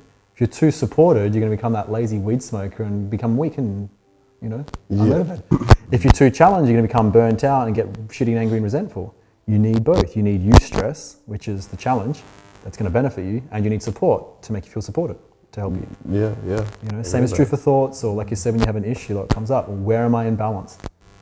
Because you might find your breathing's quite imbalanced. It's, it's sympathetic dominant, survival oriented. Okay, well let's let's bring some regulation back, and that helps the mind clear. Now we can ask the questions and get balance in orientation. I feel like it seems like that's a very good way to manage expectation versus reality. Oh, bro. I mean, that's what a lot of anger is for a lot of people. What's for me too is expectations either on yourself, you know, a spouse, children, projecting your values, what you think they should do. They're not doing it, getting shitty and angry. Well, that's your own reflection. Or even the world. This was a big part of my anger when I went through the COVID pandemic, um, was my projection of how I thought the world should be. You know, it was, yeah, it was yeah, reality, yeah. but then I projected my values of what I thought how the world should be through this pandemic and how they should have gone about it. But that's me projecting. Yeah. It's yeah, not reality. People are going to do what they think is right for them to give them the greatest advantage over disadvantage in any moment, in any moment, consciously or unconsciously. So the people that were doing the things that they thought was right, they're going to be doing that. And I might go, that's fucking dumb, or that's part of the system, and that's all corrupt, and that's this, and that's that. That's my own, that's my own stuff. Yeah, that's your, yeah, your own expectation. You yeah. just, you just do you, boo. Just you do you, boo. Yeah, if yeah. if we grounded ourselves in reality and where yeah. people are going to do what they're going to do, and how can I understand their values relative to mine? Yeah. So if I'm ever engaging, I can get what I want relative to them, and they can get what they want relative to me. Yeah. And then you have equal and sustainable fair exchange. Yeah. Now no one's winning or losing, you both are growing. Yeah, I think that was one of the biggest lessons I learned throughout the whole um, pandemic. It's just kind of like, as long as you're not impeding my values, I'm not going to impede on yours, let's just go our own separate yeah. ways. Yeah. And I even really struggled with the whole travel thing, because I really value travel. And yeah. it's like, well, that was you know, taken away from me, so to speak. Yeah. So that's a good example of where my orientation was imbalanced, because I thought it's all bad, no good. It's all bad, it's all fucked. I can't travel. And I was very, very self-centered as well. But really, think about, you know, the benefits to the atmosphere and the amount of planes that are out of the sky. I could get clear on what was important here. I could actually be grounded and create more business and structure and more relationships. And I benefited a ton from not being able to fly. So sometimes we get into those juvenile expectations of yeah. like, oh, I want it and I want it now. And you know, it's mm. not fair. And that drives so much, again, anger and frustration and futility, because we're perceiving the world through our self, you know, egocentric lens and not reality, mm. you know? Yeah, yeah, that's yeah. very true. That's so yeah, that was a big wake-up call for me, a big slap in the face. Yeah, no, it was m- much the same, much yeah. the same. I think we all were. Huge, yeah, it was a huge fair, fair enough, yeah. We yeah. all learn and grown, that's for sure. Yeah, given that you're so into like health and wellness, it seems like it's one of your biggest values. Where do you, this is going to be a little bit out there, but like where do you, because I, I personally believe that medical technology isn't where it should be given the place that we are with like communication technology. Mm. I feel like it should be a lot further. Mm. Like if you're looking at stem cell research, um, we're looking at the amount of knowledge that they have around like enzymes and stuff like that. They should be significantly further. Mm. Like, surgery technology, they are quite, they're still pretty ahead. Because I think one of the biggest ones that they made recently was um, a skin graft for someone who's who's had the burns. burns yeah. yeah, which I found very interesting. However, in comparison to the progression that they've made with communication technology, I just feel like they're still kind of behind. Mm. What do you think the the most the next step would be for proper health and wellness technology to be kind of binded with like medical technology, the standard? Yeah. There's actually so many subderivatives of this conversation. What I will say though is that it's not just the system's fault. Remember, they are giving something to someone who doesn't want to be accountable. Because you say like, you know, we should be further along. Anytime I hear we should, should be, be yeah. that's again your imperative of your projection of where we should be based on, right? That's facts, yeah. Whereas like reality is just reality. And there are so many incredible biotechnology centers and medical centers and technological advancements that are, especially in Europe, Um, Japan and Korea and all those kinds of places, um, they are making massive, massive waves. So it's not just that we need to see Western technology and biomedical technology, you know, come more to the mainstream. It's that people also need to start becoming accountable. Mm. And it costs a lot of money. I mean, yeah. even just do a randomized controlled trial could cost someone one hundred thousand dollars. Well, unless you're a pharmaceutical company, unless you've got a, you're some sort of humanitarian philanthropist, like where the hell are you going to get one hundred thousand dollars cash for one study? Also, yeah, yeah. Yeah. So the other is just, you know, and we're probably also looking at it from a very celestial point of view, which is like, oh, come on, hurry up. But it's like, actually at the level of Earth, it's probably happening quite quickly. Yeah, yeah. It's just like, like come on, hurry up, go faster, work, you know. Yeah, yeah, you know, yeah. We should come tomorrow, today. You get with the stick. yeah. Yeah. So yeah, to, it's like, we as a collective need to start taking massive responsibility. And I think, again, big tech, well, not so much big tech, but certainly big pharma and big industry have shone a light on people's divorcing from their own responsibility. That's been the perfect counterpart to show yeah, the level of very true, actually. Accountability people are not taking, but now you're seeing a massive flip. I mean, I'm also probably filtering for it because it's obviously my value, but I see when I open my phone, the, the health and wellness Instagram pages, and I read the articles and I'm reading some studies or I'm reading research on what is happening in that area. And there's a huge amount of change. It's, it's actually enormous. It's just, it's gonna take time. And we're so used to seeing it the way it was, that also takes time for our perception to slowly change. But the new Earth is still going to be, you know, I see it as the integration. That, that's one thing I would love is uh, kind of in my time before I die, is, yeah, more of an integration where yeah. university is even a change. You know, I don't, I, I don't see myself going down that path because that's going to take an incredible amount of manpower and, and influence. But all doctors should have at least six months in nutrition sciences, at least. Minimum. Mm. Minimum six months in nutrition sciences. That's my personal opinion. Yeah. Um, I, so I don't project that, right? That, but I yeah. think that's that's a fair call to make based on the fact that these people want to... Um, I ask every doctor, you know, why do you want to become a doctor? And they will say, I wanted to help my patients. Okay. You want to be as efficient as it, and as proficient and as effective as possible. You should probably look at their nutrition, you know, and then lifestyle orientation. That should probably be another six months, you know. Integrative care and working on the pillars of their health, so they ensure that they're encouraging their patients mm. who might not have otherwise gone out like myself or like you to go take responsibility. They can solely take responsibility by having someone support them in that process. But that's, as you know, that's directly in, in influence or sorry directly in contradiction I should say to the big C E Os that want to make billions of dollars. They're, they're looking at shareholders that need to make, they need to ensure that they're serving their shareholders. Mm-hmm. Everyone's playing their part to serve someone or something or some agenda or some yeah. value. So it, it is changing, but it's probably going to take, yeah, again, the collapse of this society, the emergence of a new, it's not going to come by solving the current problem of yeah. big pharma and going after them. It's going to come from people taking responsibility, and they're not willing, they're not keep pulling out their three hundred bucks a month for their prescriptions. Mm-hmm. That's how you take care of it. Again, you don't solve it at the level of the problem. Oh, fuck big pharma and this and that and fuck yeah. vaccine, whatever you fight you're trying to create, that's not going to work. It's creating the new game and the new level of thought and feelings and perceptions and actions that are actually going to pull that to the ground, or at least level it out. We need pharmaceutical companies. Mm-hmm. We yeah, need we pharmaceutical companies because, yeah. again, if I'm in an accident, I want fentanyl and anesthetic and probably have some morphine if I got heaps of pain. Mm. That's going to require a pharmaceutical company. It's going to require me to pay taxes for that service. And I'm glad it's there. I've not paid one medical bill in like the last ten years, apart from my private personal stuff. Yeah. Mm. I've easily used, true, easily, I would say, half a million dollars of resources had I needed to pay for that. So thank God we pay taxes and have a system where pharmaceuticals and hospitals are there to support people when they need it. That's also very important. Yeah. Now, had, this is again, the new earth, the new game, had I had the education and had I had a doctor tell me about the importance, or a healer or something more integrative, I would likely not have needed that. But it was there because that's how I was living my life. Yeah. So again, it's it's all there and it's all perfect until we keep rising up, so to speak, and evolving in our ways of being, where that wouldn't be needed. Yeah, yeah. And hopefully you see the numbers start to come down, the rate of type two diabetes and cancer and this and that. War and terrorism, all these murder, all these things, they, they are the, the t- look, they're horrible, obviously, in and of itself. But they're the tiniest things. The cancers, the heart diseases, the diabetes, the, mm. all the health issues right now are the biggest burden. It's a multi-trillion dollar industry. And it, it's like, how can we turn the noise down? How can we turn the dimmer switch down? Because if people were healthy, they would need their insulin. If people were more healthy, they would need their, you know, bypass surgery. Mm. Taking up all those resources that we just don't need. How do we have preventative and integrative care? A true health care, not sick care prevention or sick care management. Similar, this is something that starts, uh, start, it would either start when you're really young in high school, mm. or it's, it just starts at home. Absolutely, absolutely. Yeah, it would just start at home. Well, I mean, did you ever learning? Did you ever learn to breathe in school or meditate or no, not eat at all. Or, no, no. It was just linear parabolas and a, yeah, a bit of science here and a bit of yeah. English lit there. I feel like I didn't even learn how to learn at school. Legit, that's, yeah, that's legit, true, because that's yeah, what that's, um, that's what Doctor Kaufman says is uh, it was Doctor Cowan. When you go to medical school, you're not told how to think. You're not taught how to think. You're told mm. what to think. Mm. And so the free thinkers, the people that are a bit more fringe and a bit more spiritually immune and aware, they're the ones that question the status quo. Again, in context, you need to know immunology and pathology and how to prescribe, da, da, da, da.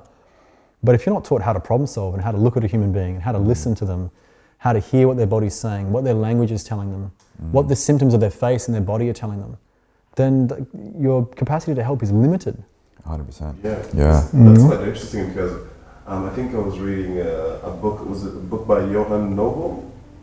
Don't um, remember. Um, n- not *Sapiens*. He wrote another book, mm. um, and he was talking about how in the medical industry, the easiest people would be to replace our doctors mm. because effectively, what, what a doctor does is you're going to tell him the symptoms, and he's just going to give you a cut, burn, or poison. Yeah. Yep.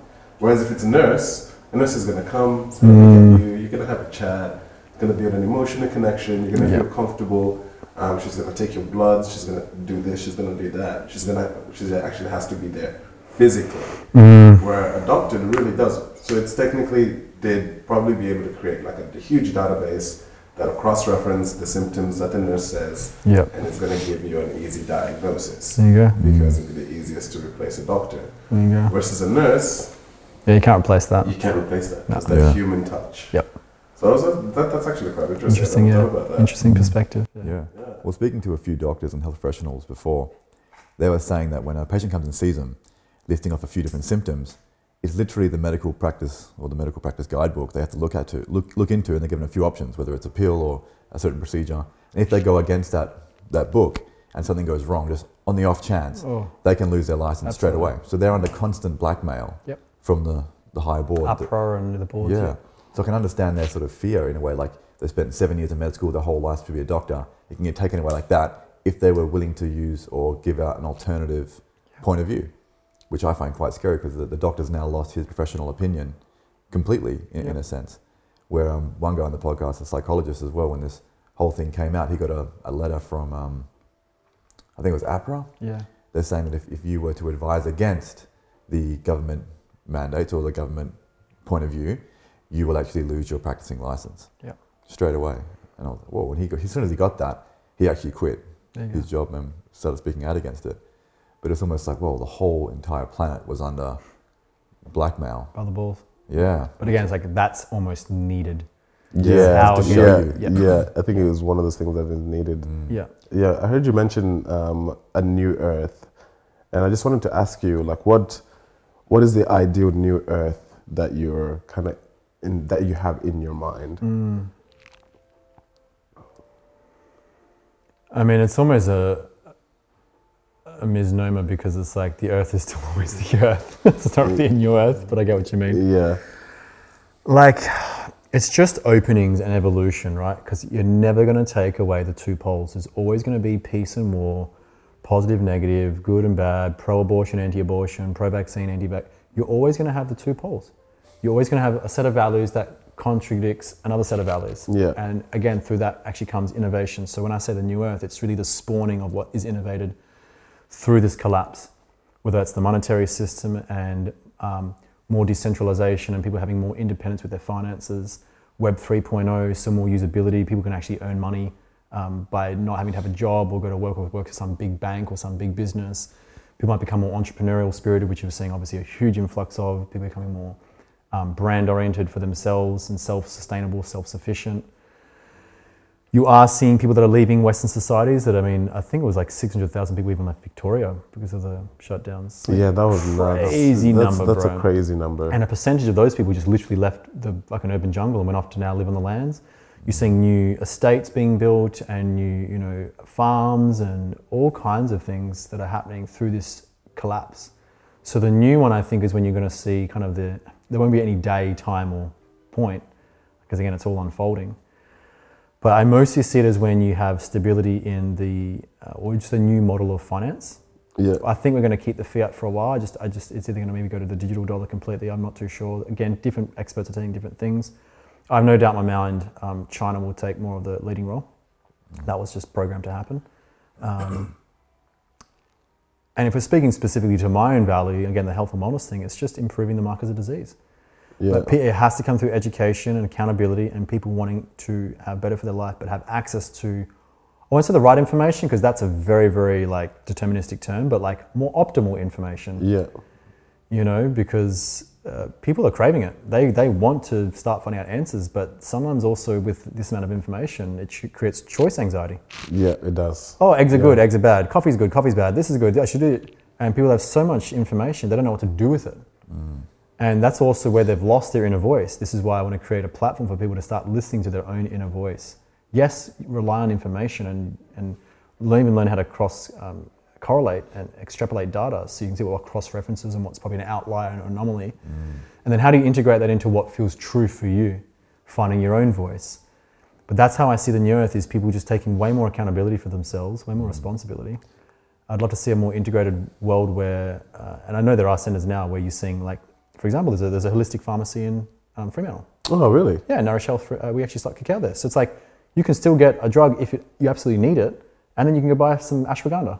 Yeah. You know, more integrated centers, hospitals that actually start, you know, again, this is probably not where I'm going down in terms of how I'd love to have yeah. influence, but hospitals that serve more organic foods or more juices and maybe have some herbs and tinctures and a herbalist there or some sort yeah. of integrative care, you know? Yeah, like with um, the, yeah, sorry. Um, no, go for it. Like having a, a pharmacist and um, what's a, what's naturopath, naturopath in yeah. the same place, that would be yeah. amazing. Yeah. yeah. And giving people the options. Yeah. Give if you want options, pharmaceutical yeah. drugs, expect the result fast. Like, that's the power of them, but it comes with side effects. Yeah. You have, it's a take and give. Nature's herbs, botanicals, demulcents, nutraceuticals, the field of nutrigenomics, all that is a slower process. But again, it's a bit like muscle. I can make you grow muscle really fast. I'll just inject grams of testosterone and tren and feed you some Dynabol. Mm. It's going to come with side effects. So you yeah. get the result faster at a cost. But if That's I take you under my wing analogy. for a year and I train you pro- intelligently with progressive overload, and we use micro, meso, macro cycles and eat enough protein and sleep, and you maximize every outlet that you could, you're going to gain muscle and burn body fat and feel great, and I have these gynecomastia or water retention or roid rage or something, you know? Yeah. So, but that's where the integrative part comes, is if people have a choice and a doctor's saying, hey, look, we can give you this drug initially. It will help manage the symptoms or the sides or the blood glucose. But do you want to be on it forever? If you do, here's the drug. That's giving people their power back to choose and not, you know, with the white coat authority, you need to be on this and this is mm. the thing. And if you don't, this is going to happen. It's all fear-based thinking. Again, it's archaic, it's barbaric, it's outdated. We need integrative care. And it's coming. it's it's already somewhat here. It's yeah, just yeah, it's going to take time. Yeah. I truly believe with this new earth, come back to your question, we will see it in our lifetime. It just depends what country you're in, how developed it is, how innovative it is, how health-centric it is. Because some of the healthiest places in the world will be met with the unhealthiest places in the world. You're going to yeah. have, again, that duality. Yeah, yeah, You can't yeah. just say it's going to be the new earth and we're all going to be living utopian lives and everything, you know what I mean? That would be lovely, but it's just not reality. Yeah, yeah. But yeah. you will definitely see pockets of the world that will probably then even have funding by, you know, humanitarian projects and philanthropists to go, this is the data, and we can see that by this population eating this way, they are the healthiest. By this, da, da, da, da, they are they recover the fastest from disease, or have the, the lowest amount of cancer and blood pressure, and da, da, da, da. And it's through these integrated means, all these, you know, again, lifestyle choices, nutrition choices, things like that. Who are some people that inspire you, or whether you've had mentors or people that you look up to, authority figures that you're sort of working with now, or just really in tune with what they're doing? Mm. What are some of those names that you could throw out? Oh man, there's like too many, hey. I, I, I learn through everyone, you know. Mm. My second highest value is coaching and development, self-development and teaching. Mm. So I've, I guess, done this long enough now to know that, one, I don't know everything, and through that I can actually you know, gain inspiration and, and learn through everyone. Mm. Um, everyone, literally. I would say if there are some household names, I'm pretty fanboying there, Doctor John Demartini at the moment, yeah, because yeah, human nice. behavior, I'm really, really, like the next part of my interest is, why do people do what they do? Why do I do what I do? Why do you do what you do? Why do we just do what I do? Mm. And so much is through human behavior. When you wake up in the morning and you get your head off the pillow, why is it that until the time I put my head back on the pillow, am I doing what I'm doing? Whether it's productive work, procrastinating work, it's some sort of this, some sort of that, and just auditing that process. Well, what have you discovered in that process of why people do what they do? That if people don't live by high priority actions every single day, they will fill it up with low priority distractions. Mm. Love that. That's, that's, that's yeah. something I'm segueing directly from John. If you do not fill your day up with high priority things that are most meaningful you, that have come from you and your values, you will have gaps, and those gaps will automatically be filled with someone else's value, with someone else's projection, someone else's expectation. Mm. And when you do those things, you will get feedback. You'll move out of your executive center in your animal brain. You want to distract, you want to eat, you want to porn, you want to mm. snort some coke, you want to do something to distract. It's it's a perfectly designed function to get you authentic, mm. to get you back on to behaving like the person you are, fulfilling your soul's mission or your what's most inspiring to you. and um, yeah, getting you congruent with that. So the distraction is also a A clue, you yes. would say. Absolutely. Okay. Absolutely. Oh, anytime you find yourself, you know, A D D, I, I could go to town on that one. But anytime you have poor focus, poor, you know, if, I always say um, with motivation, if you're having to be motivated about something that you say is really important to you, you can absolutely guarantee it's not important. So motivation, as again John would say, is a, solu- a symptom, not a solution. Yeah. Because motivation is done through uh, reward or punishment. If you do this, I'll give you a treat. Remember the vegetables as a kid? Yeah. If you eat the vegetables, I'll get you some ice cream. That's mm. to motive you. That's to motivate you. Mm. What's giving you the motive to move the muscle, to get the fork to the plate, to eat the thing you don't like, that you don't value? What if, what if you haven't found out what you're, what you truly value and what you want to do in life yet? Uh, How would you direct Your that? Life will already demonstrate it. Oh yeah, you already said that before. Yeah. Yeah. Okay. So you go ask the question. Again, you can use John's process or just ask your questions like, what do I spend my most energy on? What's the content I consume the most? What am I most interested in podcasts? What do I spend the most money on? You, I mean, you can see straight away, like I spend it on nutraceuticals and supplements and health, like fucking E M F thingies and all kinds of stuff that are showing me where I'm putting my resources. Mm. And then what is it that I listen to podcasts or in the car, and who am I listening to and what information am I taking in? Um, what conversations do I want to have with people? Mm. That's a, that's a key one. You know, mm. who do I hang around and what am I excited to talk about? When someone says, oh, what do you think about this? And you're like, oh yeah, and you have something to offer. When you're going to be more certain and more extroverted when it's a topic that you love. Mm. If you told me tomorrow to speak on to a thousand people on the art of plumbing, I'd be the most insecure, anxious person around. That would be the symptom and the feedback to show, hey, you're not doing something congruent to what you love and what you're good at. Unless you're, about, unless you're really good at talking bullshit. Oh, and this uh, free pipe and this uh, yeah flexi pipe here. And I had no fucking clue. I would literally be shaking with anxiety and fear going, oh, I'm fucked. So it's people think that that's them. It's yeah. not. It's the feedback mechanism to show you what's not actually something you love or want to do. If it's something you like you want to do, you'll likely, it could be, you could be exhausted at night, eleven o'clock at night, oh, I'm ready to go to bed. And someone just says, hey, I really need help with this thing, but it's something you love, you have a lot of knowledge on, and you feel really inspired by, all of a sudden you got energy, you know? So, um, what was the thing we were talking about before? I'm just going to weave this back. Um, was that values and there was something Value, before that? No, um, fuck, I don't remember. So the whole, there was New Earth and there was something in between that. I've lost the weave. But yeah, getting clear on your values is, yeah. but to answer that question and that part, it's just, getting clear on what it is you already love, what your life demonstrates. And if you're really lost, go to John Demartini's. It's on his website. It's free. Nice. It's like John Demartini values of determination or something. But you'll see it on his mm. website. Can't miss it. Okay. And that'll help you get clear on like, oh, no shit. You, you've probably had that thing in your life where you, something you're already doing, someone who's already in front of your face, mm. something that's it's right there, but you're not seeing it. And I always say to people, it's a bit like looking and seeing are two different things. This thing says Boya, right? Yeah. You know it says Boya because you have the you can see it, you can interpret the, the letters. But if I held it here and I didn't know it said Boya, I'm looking at it but I can't see, see it. it. Yeah. Mm. Often with your values, they're right in front of your face. But because we might be unconsciously, we had a father who was really hard on us and expected a lot from us. You know, yeah. We subordinate to him.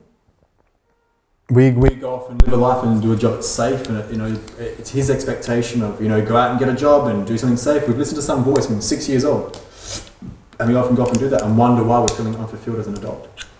And really, you wanted to actually go be a dancer or do art or oh yeah, that's what we were talking about before. You know? Yeah, but it's not unf- likely is you will be doing the job, say like FIFA or something, but then in your week off you'll be doing all of the things you value, so you'll be compensating. You hate, do I fly out day? Oh, fly home day? Yes, because you go off and then do the things when you're home, catch up on your sleep probably first, then you go off and do the things you love. And then you go, oh, fly out day again, because you're going off to do something you don't, it's not congruent to your values. So isn't that, that the sort of congruency that usually kind of ends up fostering disease and Absol- stuff like that as well? Big time, absolutely. There's a huge component to disease and illness that is a symptom of physiology due to incongruency of values and inauthenticity. Now, the cool thing is that some people might hear that and go, oh fuck, you know, I'm doing something I don't like, I have a job I don't like. The cool thing about having a supercomputer is you have a supercomputer. Mm. You can link everything to your highest values. So for example, let's say you love travel or four-wheel drives and outbacking and, and just maybe adventure or outbacking is your highest value. You've loved camping since you were a kid. You have photos of four-wheel drives everywhere. It'll tell you. You, you spent one hundred thousand dollars on your four-wheel drive and all your mm. lift kit and your suspension and bull bar. You clearly value forward driving and adventuring, right? Yeah. But you work FIFO and you don't really like that. So what you do is you go, well, how does me working at FIFO serve that? And you create links. It's like a train. You could have the first carriage take off, but if you put just literally the links in them, the whole train ca- takes off. So the same is true. You might say, well, it gives me great financial income. And then I got to go buy my things. And then because of that, I can go adventure. Oh, there's one link. Go do another one and do another one and create forty, fifty, one hundred links. As how is what I do that might not fully serve me right in this moment is actually serving me. Because mm. then you don't have just dots and you don't have scattered brain. You actually have an internet, you have a whole web mm. and you've weaved the tapestry, so to speak, to see how everything I do in my life is for my highest values. Linking's usually more transient, as in like it's probably wise, because I ask people all the time, like how long you got in FIFA, and I just start at the end and go, you working thirty years? No. twenty years? No. ten years? No. Five? No. Four? Maybe. Three? Yep. So you, you you know roughly, if you ask someone, how long are you planning on doing the thing you don't love until it has an expiry date? Because if it has an expiry date, you might want to start thinking about that now and start planning your life. If you want a great life, the best way to do that is to design it. Mm. You know, so I want self-mastery. Well, the idea to, to, to the road to self-mastery is through design, not duty. Yeah. What you're, if you, well, what's, what's the first step that you'd take if you're too afraid to jump into that self-mastery? Let's say you're like a, you're a baby. You have no idea. You know, like even like the you're like the the idea of like crawling or like even like getting into your like feet to take the first step scares you, mm. what advice would you give someone? Well, it's, I, I want to come back to the baby example. Yes, you bring up a really beautiful point. Everything is an evolution, right? And you yeah. can't skip steps. We've all had that experience where we try to be more than we're not. I've done it, I'm sure you've done it. You've yeah. tried to be two steps ahead and it kicks your ass. It always pulls you back. So a baby can't write a P H D. It needs to crawl and then to stand and then to learn how to use its genitals to go to the toilet and get out of a nappy and then go to pre-primary, and you know what I mean? It's all evolution. Yeah, yeah, that's true. So when you say self-mastery, it's like, sometimes that word's also overused, I, and, I, and I appreciate that. But it could just be, what is the next step for me? And you might also not value self-mastery. So if you value it, you're likely going to be researching and, and doing things and understanding and self-development work. It might be an area of trauma. It might be an area of healing. It might be an area of entrepreneurship or business. It could be any area that you want to quote-unquote master. If it's more self-mastery, I mean, I guess that's an unfolding process. I wouldn't call myself like a self-master. I mean, that's just ridiculous.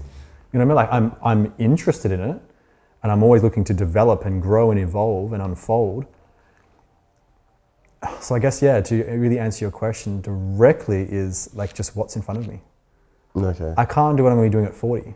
And my values will likely change by then. I'm probably to be a father by the time I'm forty. Family's not a high value of mine right now because I'm not a father. So for me, self-mastery comes into who am I today and what's next, to then just triple down on what's next. Have the vision, sure, because that's important, yeah. but what's next? Because then I can actually orient my energy and my resources to those things and not scatterbrain around and yeah, wonder yeah. why my life's feeling this and that and the other, and then living more by duty than design. Than design, okay. And if you, let's say, how far do you have your vision? Is it like five or ten years? For me, it looks about eight to ten years. Yeah. Ten years. Yeah, I yeah. could probably have some vague things of me in my like forties and fifties, but they're just, they're so far away that I don't want to yeah. actually expand my energy to that. Yeah. yeah. Mm. And how do you? How do you? orient your direction to viewing that vision in eight to ten years while still being present and not letting that vision of the grandiose overwhelm you mm. at that moment? Yeah, great question. I guess it's a bit like a house. You know, this, the most simple example is like a house takes on average about a year to build, would you say? Yeah. You know, here yeah. in Australia, a bit of a slow workers. China, I think it'd take about a week. Oh yeah, dude. Eight days. What do they do, a hospital in? Yeah, yeah. yeah. Should I go to a house in? Yeah, definitely a couple of days. So it's like that. It's like you don't start worrying about the roof tiles, or I mean, in, in the architectural design phase, yeah. sure. But in terms of the build, it's a one-year vision. So if you made that ten years in your mind's eye, but then look, so one month would be like one twelfth of the year. Yeah. It's like one year would be like, well, just under would be one twelfth. So it's like you first start with, yeah, just like leveling out the ground and then the slab and then the bricks. You know the roof's going on, but you're not putting any energy into invoicing and ordering the the tiles. There's a, there's a sequential time for it. Now, it's not like I have everything in my vision to the T, like to the book. I want to be pretty clear. Yeah, because some things are going wrong. Yeah, absolutely. You're going to have delays in the garage. Absolutely. And that actually is about balanced orientation, because the fantasy would be like, oh, like my vision and my dream is going to be all perfect and flowy and things are just going to come to me. Like that's just complete bullshit delusion. It's going to be, these are all the things that I want and would receive that I'm appreciating and loving. These are all the things that could go wrong. How would I solve that in advance? What fires might need to be put out? What challenges and objections would I come up against? Then I'm prepared. And that's Ooh. probably the biggest thing, is preparation is what it gives me. Yeah. You're not just going in then every day, every day, every day. There's a vision and a kind of an end goal of what I know and see and feel and love. And I was even meditating last night and literally yeah. going tears of like gratitude, going like, this is what I would love. I'd, I'd go there every day. Mm. Is then reverse engineering that process. Yeah. And who was it that said it? There's another expression. It goes something like, yeah, when the why is big enough, the hows take care of themselves. And I just know uh, my why is big enough. Okay, yeah, yeah. So fair. the how, how am I going to get the funding for a twenty million dollars health center? I don't know, but I know it's going to happen. How am I going to get this? I don't know, but it's going to happen. How? Well, meet the right people, have the right conversations, or mm. speak to someone who knows someone who knows someone. Anything that's required solving has always been solved, relatively speaking. Yeah. You know, but if you apply your mind and your resources, your energy to something that you truly love, you'll move it. Because it's that attitude of like, no matter what happens, I will do this. When I was dedicated to my bodybuilding, I was dedicated to coming first. No one does a show going, oh, I'm on this treadmill and eating this tuna and broccoli to come third. Yeah, yeah, you know? That's true, yeah. Everyone knows when they goes against Usain Bolt that they're racing against the fastest fucking person, but they're not, they're going for gold. They're training for to win. and nothing, not even Usain Bolt's going to get in their way. Relative to what happens is out of their control. They can only focus on themselves. So relative to what happens in my vision, it's it's out of my control in one sense, but I can be prepared. I can objectively view it, and I can start asking, what are the daily action steps to add a brick a day, add a brick yeah. a day, add a brick a day, and slowly again. Mm. You know, I, I used to just buy in so much to the instant gratification. Yeah. I'm sure you have too. Oh yeah. Oh yeah. Which is again a design function of the animal brain, the, the amygdala. It wants, it's a desire center. It wants instant gratification. It wants to go seek pleasure, avoid pain, which is seek the prey and eat it for sustenance, which is anabolic, and avoid the predator because it would eat you and you would die, and that's catabolic. Yeah. So it wants immediate gratification and it wants to seek pleasure and avoid pain. That's how you will also know. Am I just consistently looking for quick fixes, quick hits, this quick this and that? When you start to play the longer, slower game, and I'm only truly now appreciating that, the slower I can go, the better. You know, mm. the rabbit in the hare. You know, that's how we used to get taught as kids. Ah, I see. Slow and steady wins the race. Yeah, so you're yeah. focusing on that long-term vision. Long game, man. Yeah. I'm so done with instant gratification. Do I move quick at times? Fuck yeah, man. Like, I love to move quick, but I also know the quicker I move, the slower I have to pull back. If I play in a game moving at one speed, I want to ensure that I'm balancing with something else. Mm. But if, and the, so there, again, there might be a time and place for that. That's that's the adaptability and the pliability you might have, say, to your nervous system and your mind and your muscles, that you can push that bit, but then I also want to recover because that's going to bring me back to center.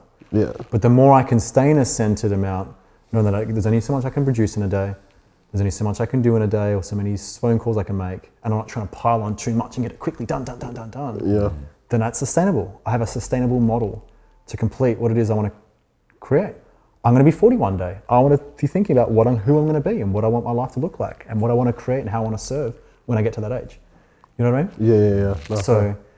yeah, to come back to your question, it's like, how do you stay grounded? Well, be present, breathe, yeah, be present, yeah. have the vision, and then ask, you know, if I was to reverse engineer, like, what might I do? Start carving that pathway out and just take relentless action. You know? Mm, yeah. So you pretty much reverse engineer until you like get to the point where you're laying that first brick. Pretty much. That's it. Yeah. I'm sure every focus, architect has the house yeah, in their mind's eye. Yeah, they have the yeah. vision, but then they see a fucking block of land. But they know that then there's a, there's a reel on a slab, and then some bricks, and then some this, and then some that. And it's like, poof, the vision comes to life. Yeah. That was a reverse engineered process. Mm. You know, I think architects, let's say the residential or some, could be some massive shopping center, they're going to yeah. have a vision. You know, the right architect's going to have a great vision. Anyone has a greater vision, you know. And you can tap into your vision. Your vision's stored in your intuition, or your soul, if you will, your most centered, deepest oriented place. And everyone has a vision, but most of the time we suppress our vision. It's been squashed, it's been stifled, it's been socially rejected, we feel shame for it, like we're not worthy of it. And so that's where we play safe. And that's mm. where we come out of our high values and come into lower priority values. We feel scattered, we feel A D D, we feel like we're run by an animal, we can't concentrate, we procrastinate, we hesitate on ourselves, mm. we get frustrated, we go seek the food and instant gratification. And that's how a lot of people live. I used to live like that all the time. But mm. when you rise above that and develop this forebrain, you develop your intuition, you develop your vision, you develop orientate, balanced orientation. And it's called the executive center because you execute plans now in the way it was designed to be used, which is see things in advance, solve the problems that you might run into, see the advantages, see the downsides, see everything in a, in a balanced orientation, and then bring it to life. We didn't have cars one hundred years ago. Mm. We were just over. Yeah. Someone had a vision. It was Henry Ford or someone vision. else. Someone had a yeah. vision of the combustible engine and the wheels, and it's like, man, we take the horses and carts. Like, someone had a vision. Then they had to trial and error and go through a, probably a fucking ton of failures. That's the other thing I'd say to a young twenty-year-old is fail. Mm. Be willing to fail. The most reason people, we, we hate sucking at things. We just, as human beings, I think it's more social than anything, because if we, we suck, we, we fear rejection, and then we're out yeah. of the tribe, and then we starve, and then we die. It's very primal and biological. But we're not, we're not in that. That's, that's a very primal part of the brain. We're not in that. And be willing to fail so you learn. The most shit I've learned is from my failures, hands down. The moment you think you're successful, you're going to eat your ass handed to. You're going to depurpose. You're going to run into tragedy. People are going to criticize you because I'm successful. Man, that's never going to happen. Mm-hmm. And similarly, if you think, oh, I'm a failure, I'm in this, if you minimize yourself, you're going to have people support you. It's all, again, a design function to get you into your center. When you're there and you're just on a mission and you're here to love and appreciate all that life is and serve your purpose, just be accountable for you and what you're good at and what you love, then it's like, that's about as fulfilled as I can imagine your life will be. Yeah. You know? Yeah. And what, what about the, the person who's, uh, who can take the time to draw out the, the, the structure of the house, the blueprints already, but when it comes to laying down the first brick, he's frozen. He can't lay down that first brick. What would you say to him? Well, what advice would you give him? Yeah, because he's assuming that there are more downsides than upsides. That's oh. where the fear orient is. He's got this nightmare of either failure. Some people actually have the nightmare of success. And success for two reasons. Number one is success if I get the thing and I do the thing and I take the action and I actually build it. Because I've gone all in, what if I fail? Mm. And that's fucking terrifying, especially to men, I would say. Uh, I feel like, I'm not trying to be stereotypical, but I feel like there's a big thing in terms of living out their purpose. They're afraid, like you said, to take that first step. Having something to lose. Having yeah. something to lose. Because now I'm not doing ten things just in the water, and if I fail, it's all good. I didn't yeah. try that hard. No, no, no, I'm putting this all on the table, and it's fucking terrifying. Good, now you're living. Good. True. And also, you're pr- very likely bringing in a body blueprint of a negative bias. We have about a three to one ratio of a negative bias, which is seek out more negative unconscious, more negative conscious things than the positive unconscious things. So if you have a lot of fear, it's very likely you are focusing and you're conscious of more of the downsides than the upsides. So I tell you this all the time, if they have a strong fear of failure or a strong, and I'll go into the second thing that I mentioned as well, is you're very not likely thinking, oh, sorry, and you're also very probably self-centered in that point too. Because if you're about to take the step and it's going to serve someone, you're doing them a disservice by not taking the step. You're oh, making it about yeah. you. What about all the things you gain, all the people you serve? Maybe it helps you generate wealth. You can now help your mother and her medical bills. Maybe you can help your friends out who are struggling. Maybe you can get that promotion. Maybe you can do that thing by taking that step. But if you're obsessively focusing and perceiving this thing in the future, because that's what the fear is at a future event, as more negative than positive, more downsides or more drawbacks than upsides and benefits, you're going to have fear. But if you're balanced in your orientation, you consider the downsides and the upsides, because shit could go wrong. I mean, shit, I could literally walk out today and trip on my feet and bash my face on concrete. Am I going to develop a fear of walking? No, because I see the upsides of cardiometabolic health and brain yeah. health and breathing fresh air. I never develop anxiety or a fear for walking because I see there's downsides and upsides. So it's yeah. neutral. When you're neutral and balanced, you're not going to have the emotional polarity. Um, the second thing I was speaking about Uh, when I said the fear Ooh. of um, f- uh, fear of success, it's not just losing the ball. I've noticed there's this huge success remorse with people. I've experienced this, and, and I know a lot of people experience this, which is tribal, which is I operate at a certain level, maybe economically, maybe socially, financially, whatever, and I'm wanting to get to this place. But if I do, I'm afraid that the people that, that love and like me won't support me or will reject me. And so people stay small to fit in, yeah, to stay in the tribe. And they don't actually go after what's most meaningful to them, which they think, again, in their perception, would, uh, you know, they'd feel guilty for it. But what if they inspire someone, actually? What if the people were meant to be in that circle for X amount of years, but then they're actually supposed to outgrow them to meet new people that would serve their values and their mission? You know, this is the growth of, of evolution and change. Mm. So for someone, again, to really answer your question, for someone afraid to make that step, first, again, ask why. Am I afraid to leave my social circle? I'm afraid of ridicule. I'm afraid of leaving them or being more, making more for myself. Is it family? Maybe my family weren't that wealthy and I feel guilty for making more money. That's a huge one. Still attached to mummy and daddy and not wanting to outshine them, or a brother or a cousin. I had a call the other day with someone who everything he did was never enough. And I said, who are you comparing yourself to? And straight away, it just popped for him. He's like, oh God. And it ended up being his cousin. He was athletically gifted, intellectually gifted, had all these things that in his perception, he pedestaled him and minimized himself, and now his entire adult life was going around working, doing everything he does perfectly well, but never feeling good enough because he was comparing his life to this guy like fifteen years ago. It was his cousin. Mm. When he realized, though, that that also came with downsides because he had the pressure of performing. He probably didn't do what he wanted to do in love, and he realized, holy shit, this guy today is actually an alcoholic and he's overweight.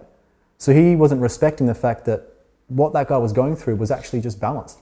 He perceived him as some superhero, some mm. person he put on a pedestal, and then his whole adult life was a comparison to his performance. Ooh, interesting. So on, on that same subject, how did you go and how did it change your, your psyche with the passing of your father and stepping into that? Because mm. we live our whole lives, I feel like, somewhat within the shadow of our father. And when Fathers, that's gone, yeah. it's like, whoa, okay, yeah. there's no ceiling yeah. anymore. That was the biggest one. It's like, holy shit, there's no one above me anymore. Like, I don't have kids, yeah. but like, there's no one, there's no... above figure. I'm it. You're I've got the, my brothers, but you're the, you, I'm the dad that's yeah. about to become a dad. So Oh man, I, there's like a deep story on this. Like I could go into this quite a bit because it was so deeply meaningful for me, mm. and it was actually the greatest catalyst to my growth. And I'm so grateful for my father's passing, and I celebrate it. People don't realize too that uh, I know someone very close to me going through grief right now, actually, and they don't realize that grief is actually not necessary. Mm. That's a bold statement to make. Grief is not necessary. It's also it's kind, actually, of counterproductive, I suppose, mm. as well. Put it this way: if I died tomorrow, and I had all the people that are in my close circle mourn the loss. Okay, sure, you love me so more and I have shared a few tears, but would I want you, if I'm sitting at the pearly gates, would I want to look down and be like, these people are holding themselves back because they're just consistently mourning me? Mm. No. No. Yeah. Would you want someone to stop their life just because of your passing? No, definitely not. I want them to go live the most amazing life. In fact, I'd want the opposite. Mm. Exactly yeah, right. Yeah, yeah. There are cultures that dance and sing and celebrate. Yes, they cry, but they're, t- they're, they're crying tears of love, of gratitude and appreciation for that person, the life they lived. But this, oh, you know, people saying you need to grieve for years and years and years. Oh man, that's just, that's crap. Mm. That's going to hold you back and you'll be doing a disservice. And usually a reframe to that person is mostly wakes them yeah. up. Would oh, you want, so. would you want that person that you lost? If they died and you, sorry, sorry, if you died and they lived, would you want them to grieve for two years? No, yeah. no. Mm. So why are you doing it? Yeah, you know, it's yeah. finding the love because um, with grief comes relief. Yeah, that's actually yeah. its counterpart. Yeah, there were things I was grieving about my father, but also things I was relieved. Mm. Yeah. So if I combine those two, I just have love and appreciation. To answer your question more kind of directly, I'll keep it semi-short. Is it was just a huge realization of the lack of rites of passage that I had into manhood. You know, where I still had these little boy aspects. I might have been a twenty, back then, eight-year-old adult, but there were aspects that still felt like a little boy. Mm. You know, can we have aspects? We like to think that this is me, and it's just that we speak in absolutes. Mm. But if you actually d- dissect your being into aspects, it's far easier to see the parts of you that are driving something, as opposed to going, I'm driving it. Well, no, no, it's just maybe a thought, a perception, an aspect. And for me, it was recognizing where the little boy was just so still terrified. Terrified to step up, to step forward, to lead, to create. It, it highlighted so much about my relationships and the dynamics I had in my relationships, intimate and also friendships. It highlighted so much of where I wasn't stepping forward as a leader in business. Um, it just it just revealed so much. It was actually about a two-year process, for, oh, three-year really, um, through my basically taking myself through my own rites of passage. Mm. So initially, um, there was some grief, and then I think I buried some of it. I didn't really know how to fully process it.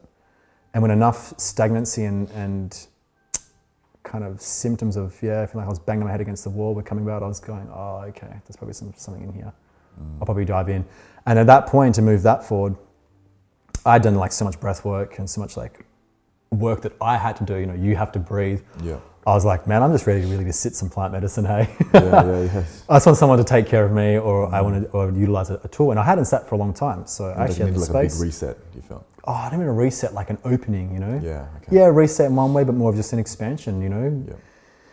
It's like running's great, but you know what's even better? Putting on a fucking pair of Nikes. So it's like, mm. you know what's great? Working out yourself. You know what can really help? Some plant medicine sometimes. You know, it's just a tool. Yeah. yeah. And for me, it's like as soon as I set that intention, I had a buddy message me the next day. It's Theo, actually. Oh, nice. Yeah. And he's like, yo, Eli's, uh, or Douglas, one of the guys, he was like, yeah. oh, um, Eli, one of his buddies was serving San Pedro in the teepee. Mm. So that was like the first medicine that I'd sat over a year ago now. And that just revealed so much to me. Mm. And I had thought I'd really released my father's spirit upon his death um, through many, like, actually not many, just a couple of moments that were really special to me. Mm. But that was actually the moment we were in the teepee, like twenty guys, we had a fire. And I just mm. remember like literally letting that, my, my little aspect of my little boy mm. and my father's spirit, like fully to let go mm. within my own mind's eye okay. and to release him, to like liberate him and to liberate myself from mm. that attachment.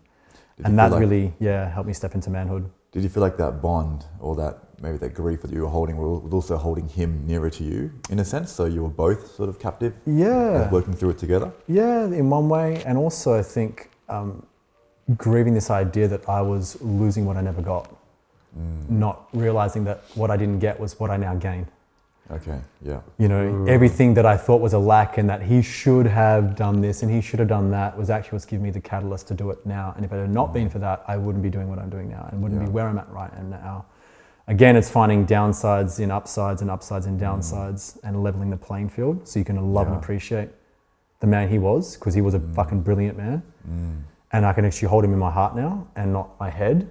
Because yeah. that's where also a lot of the suffering comes, is we have these perceptions and then we have rumination of thought. Mm. Grief is one of those. I've lost this, I've lost, I've lost, I've lost. But then we don't consider, what have you gained? Who have you gained? Who's emerged in your life now to fill the space of the person you grieve? Maybe it's you. So there's all these hidden orders to death that a lot of people, if they don't see, which I definitely didn't for years, mm. um, will benefit their life. one hundred percent. Yeah, I think that quote, every adversity has a seed of equal or greater benefit. Yeah. As soon as you find it, it's just like, wow, things yeah. just open up. Absolutely. Mm. You can take the, the, the deepest of tragedies. I mean, look at Viktor Frankl. It's, this is a Holocaust survivor, and he pioneered logotherapy. Mm. People want to victimize themselves either through grief and loss or through some sort of traumatic event, and I get it. We're not invalidating it. We are validating the painful, the, the downside, mm. but also now we want to balance that orientation and bring it back to love. All suffering is through perceptions. Some of the greatest, you know, teachers in Buddhism and people that have achieved moksha and enlightenment, they'll tell you the same thing. Every moment is birthed out of love. If it exists, it's birthed out of God, if you will, universe, you mm. know. And we can either sit around, again, if it's a grief and loss of someone, or it's a traumatic event or blunt force trauma, and mm. victimize ourselves and stay stuck reenacting the story. Or we can take that experience and use it to our greatest advantage and do something meaningful and, and inspiring with our life. Mm. And coming to the, the father thing, I know my father wouldn't be looking over me and going, I'm and just enthralled and amazed that you're doing something amazing with your life and not mm. sitting around crying about me. Yeah. You know, again, there's moments, and I've had those moments, mm. but I also had a lot of those moments with unawareness, because mm. I wasn't seeing how I could actually love and appreciate who he was. And I was, when I was grieving, I was actually grieving on loss, not yeah. not gain or loss, yeah. not them together. So yeah, it's just like, and to bring it all home, it's like how it's changed my psyche is it's just really, it's supported a lot, like a lot. I'm very, very grateful. It sounds so weird. I'm so grateful for his de- death.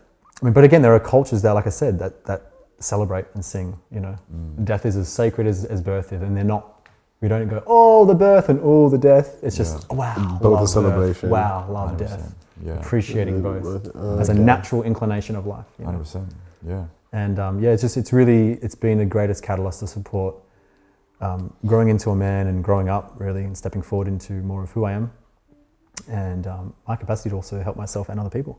Mm. Yeah. So, yeah. I think it's Jordan Peterson that says the um, your transition into a man is when your father dies, something along those lines. Something along those lines, yeah. Yeah. yeah. yeah. A few people that said that. Yeah. yeah. Mm. Beautiful. Yeah. I reckon that's a that's a wrap. That's a wrap. That's a wrap. Yeah, yeah. Beautiful. Thanks so much. Thank you, dude. That was that was amazing. Appreciate it.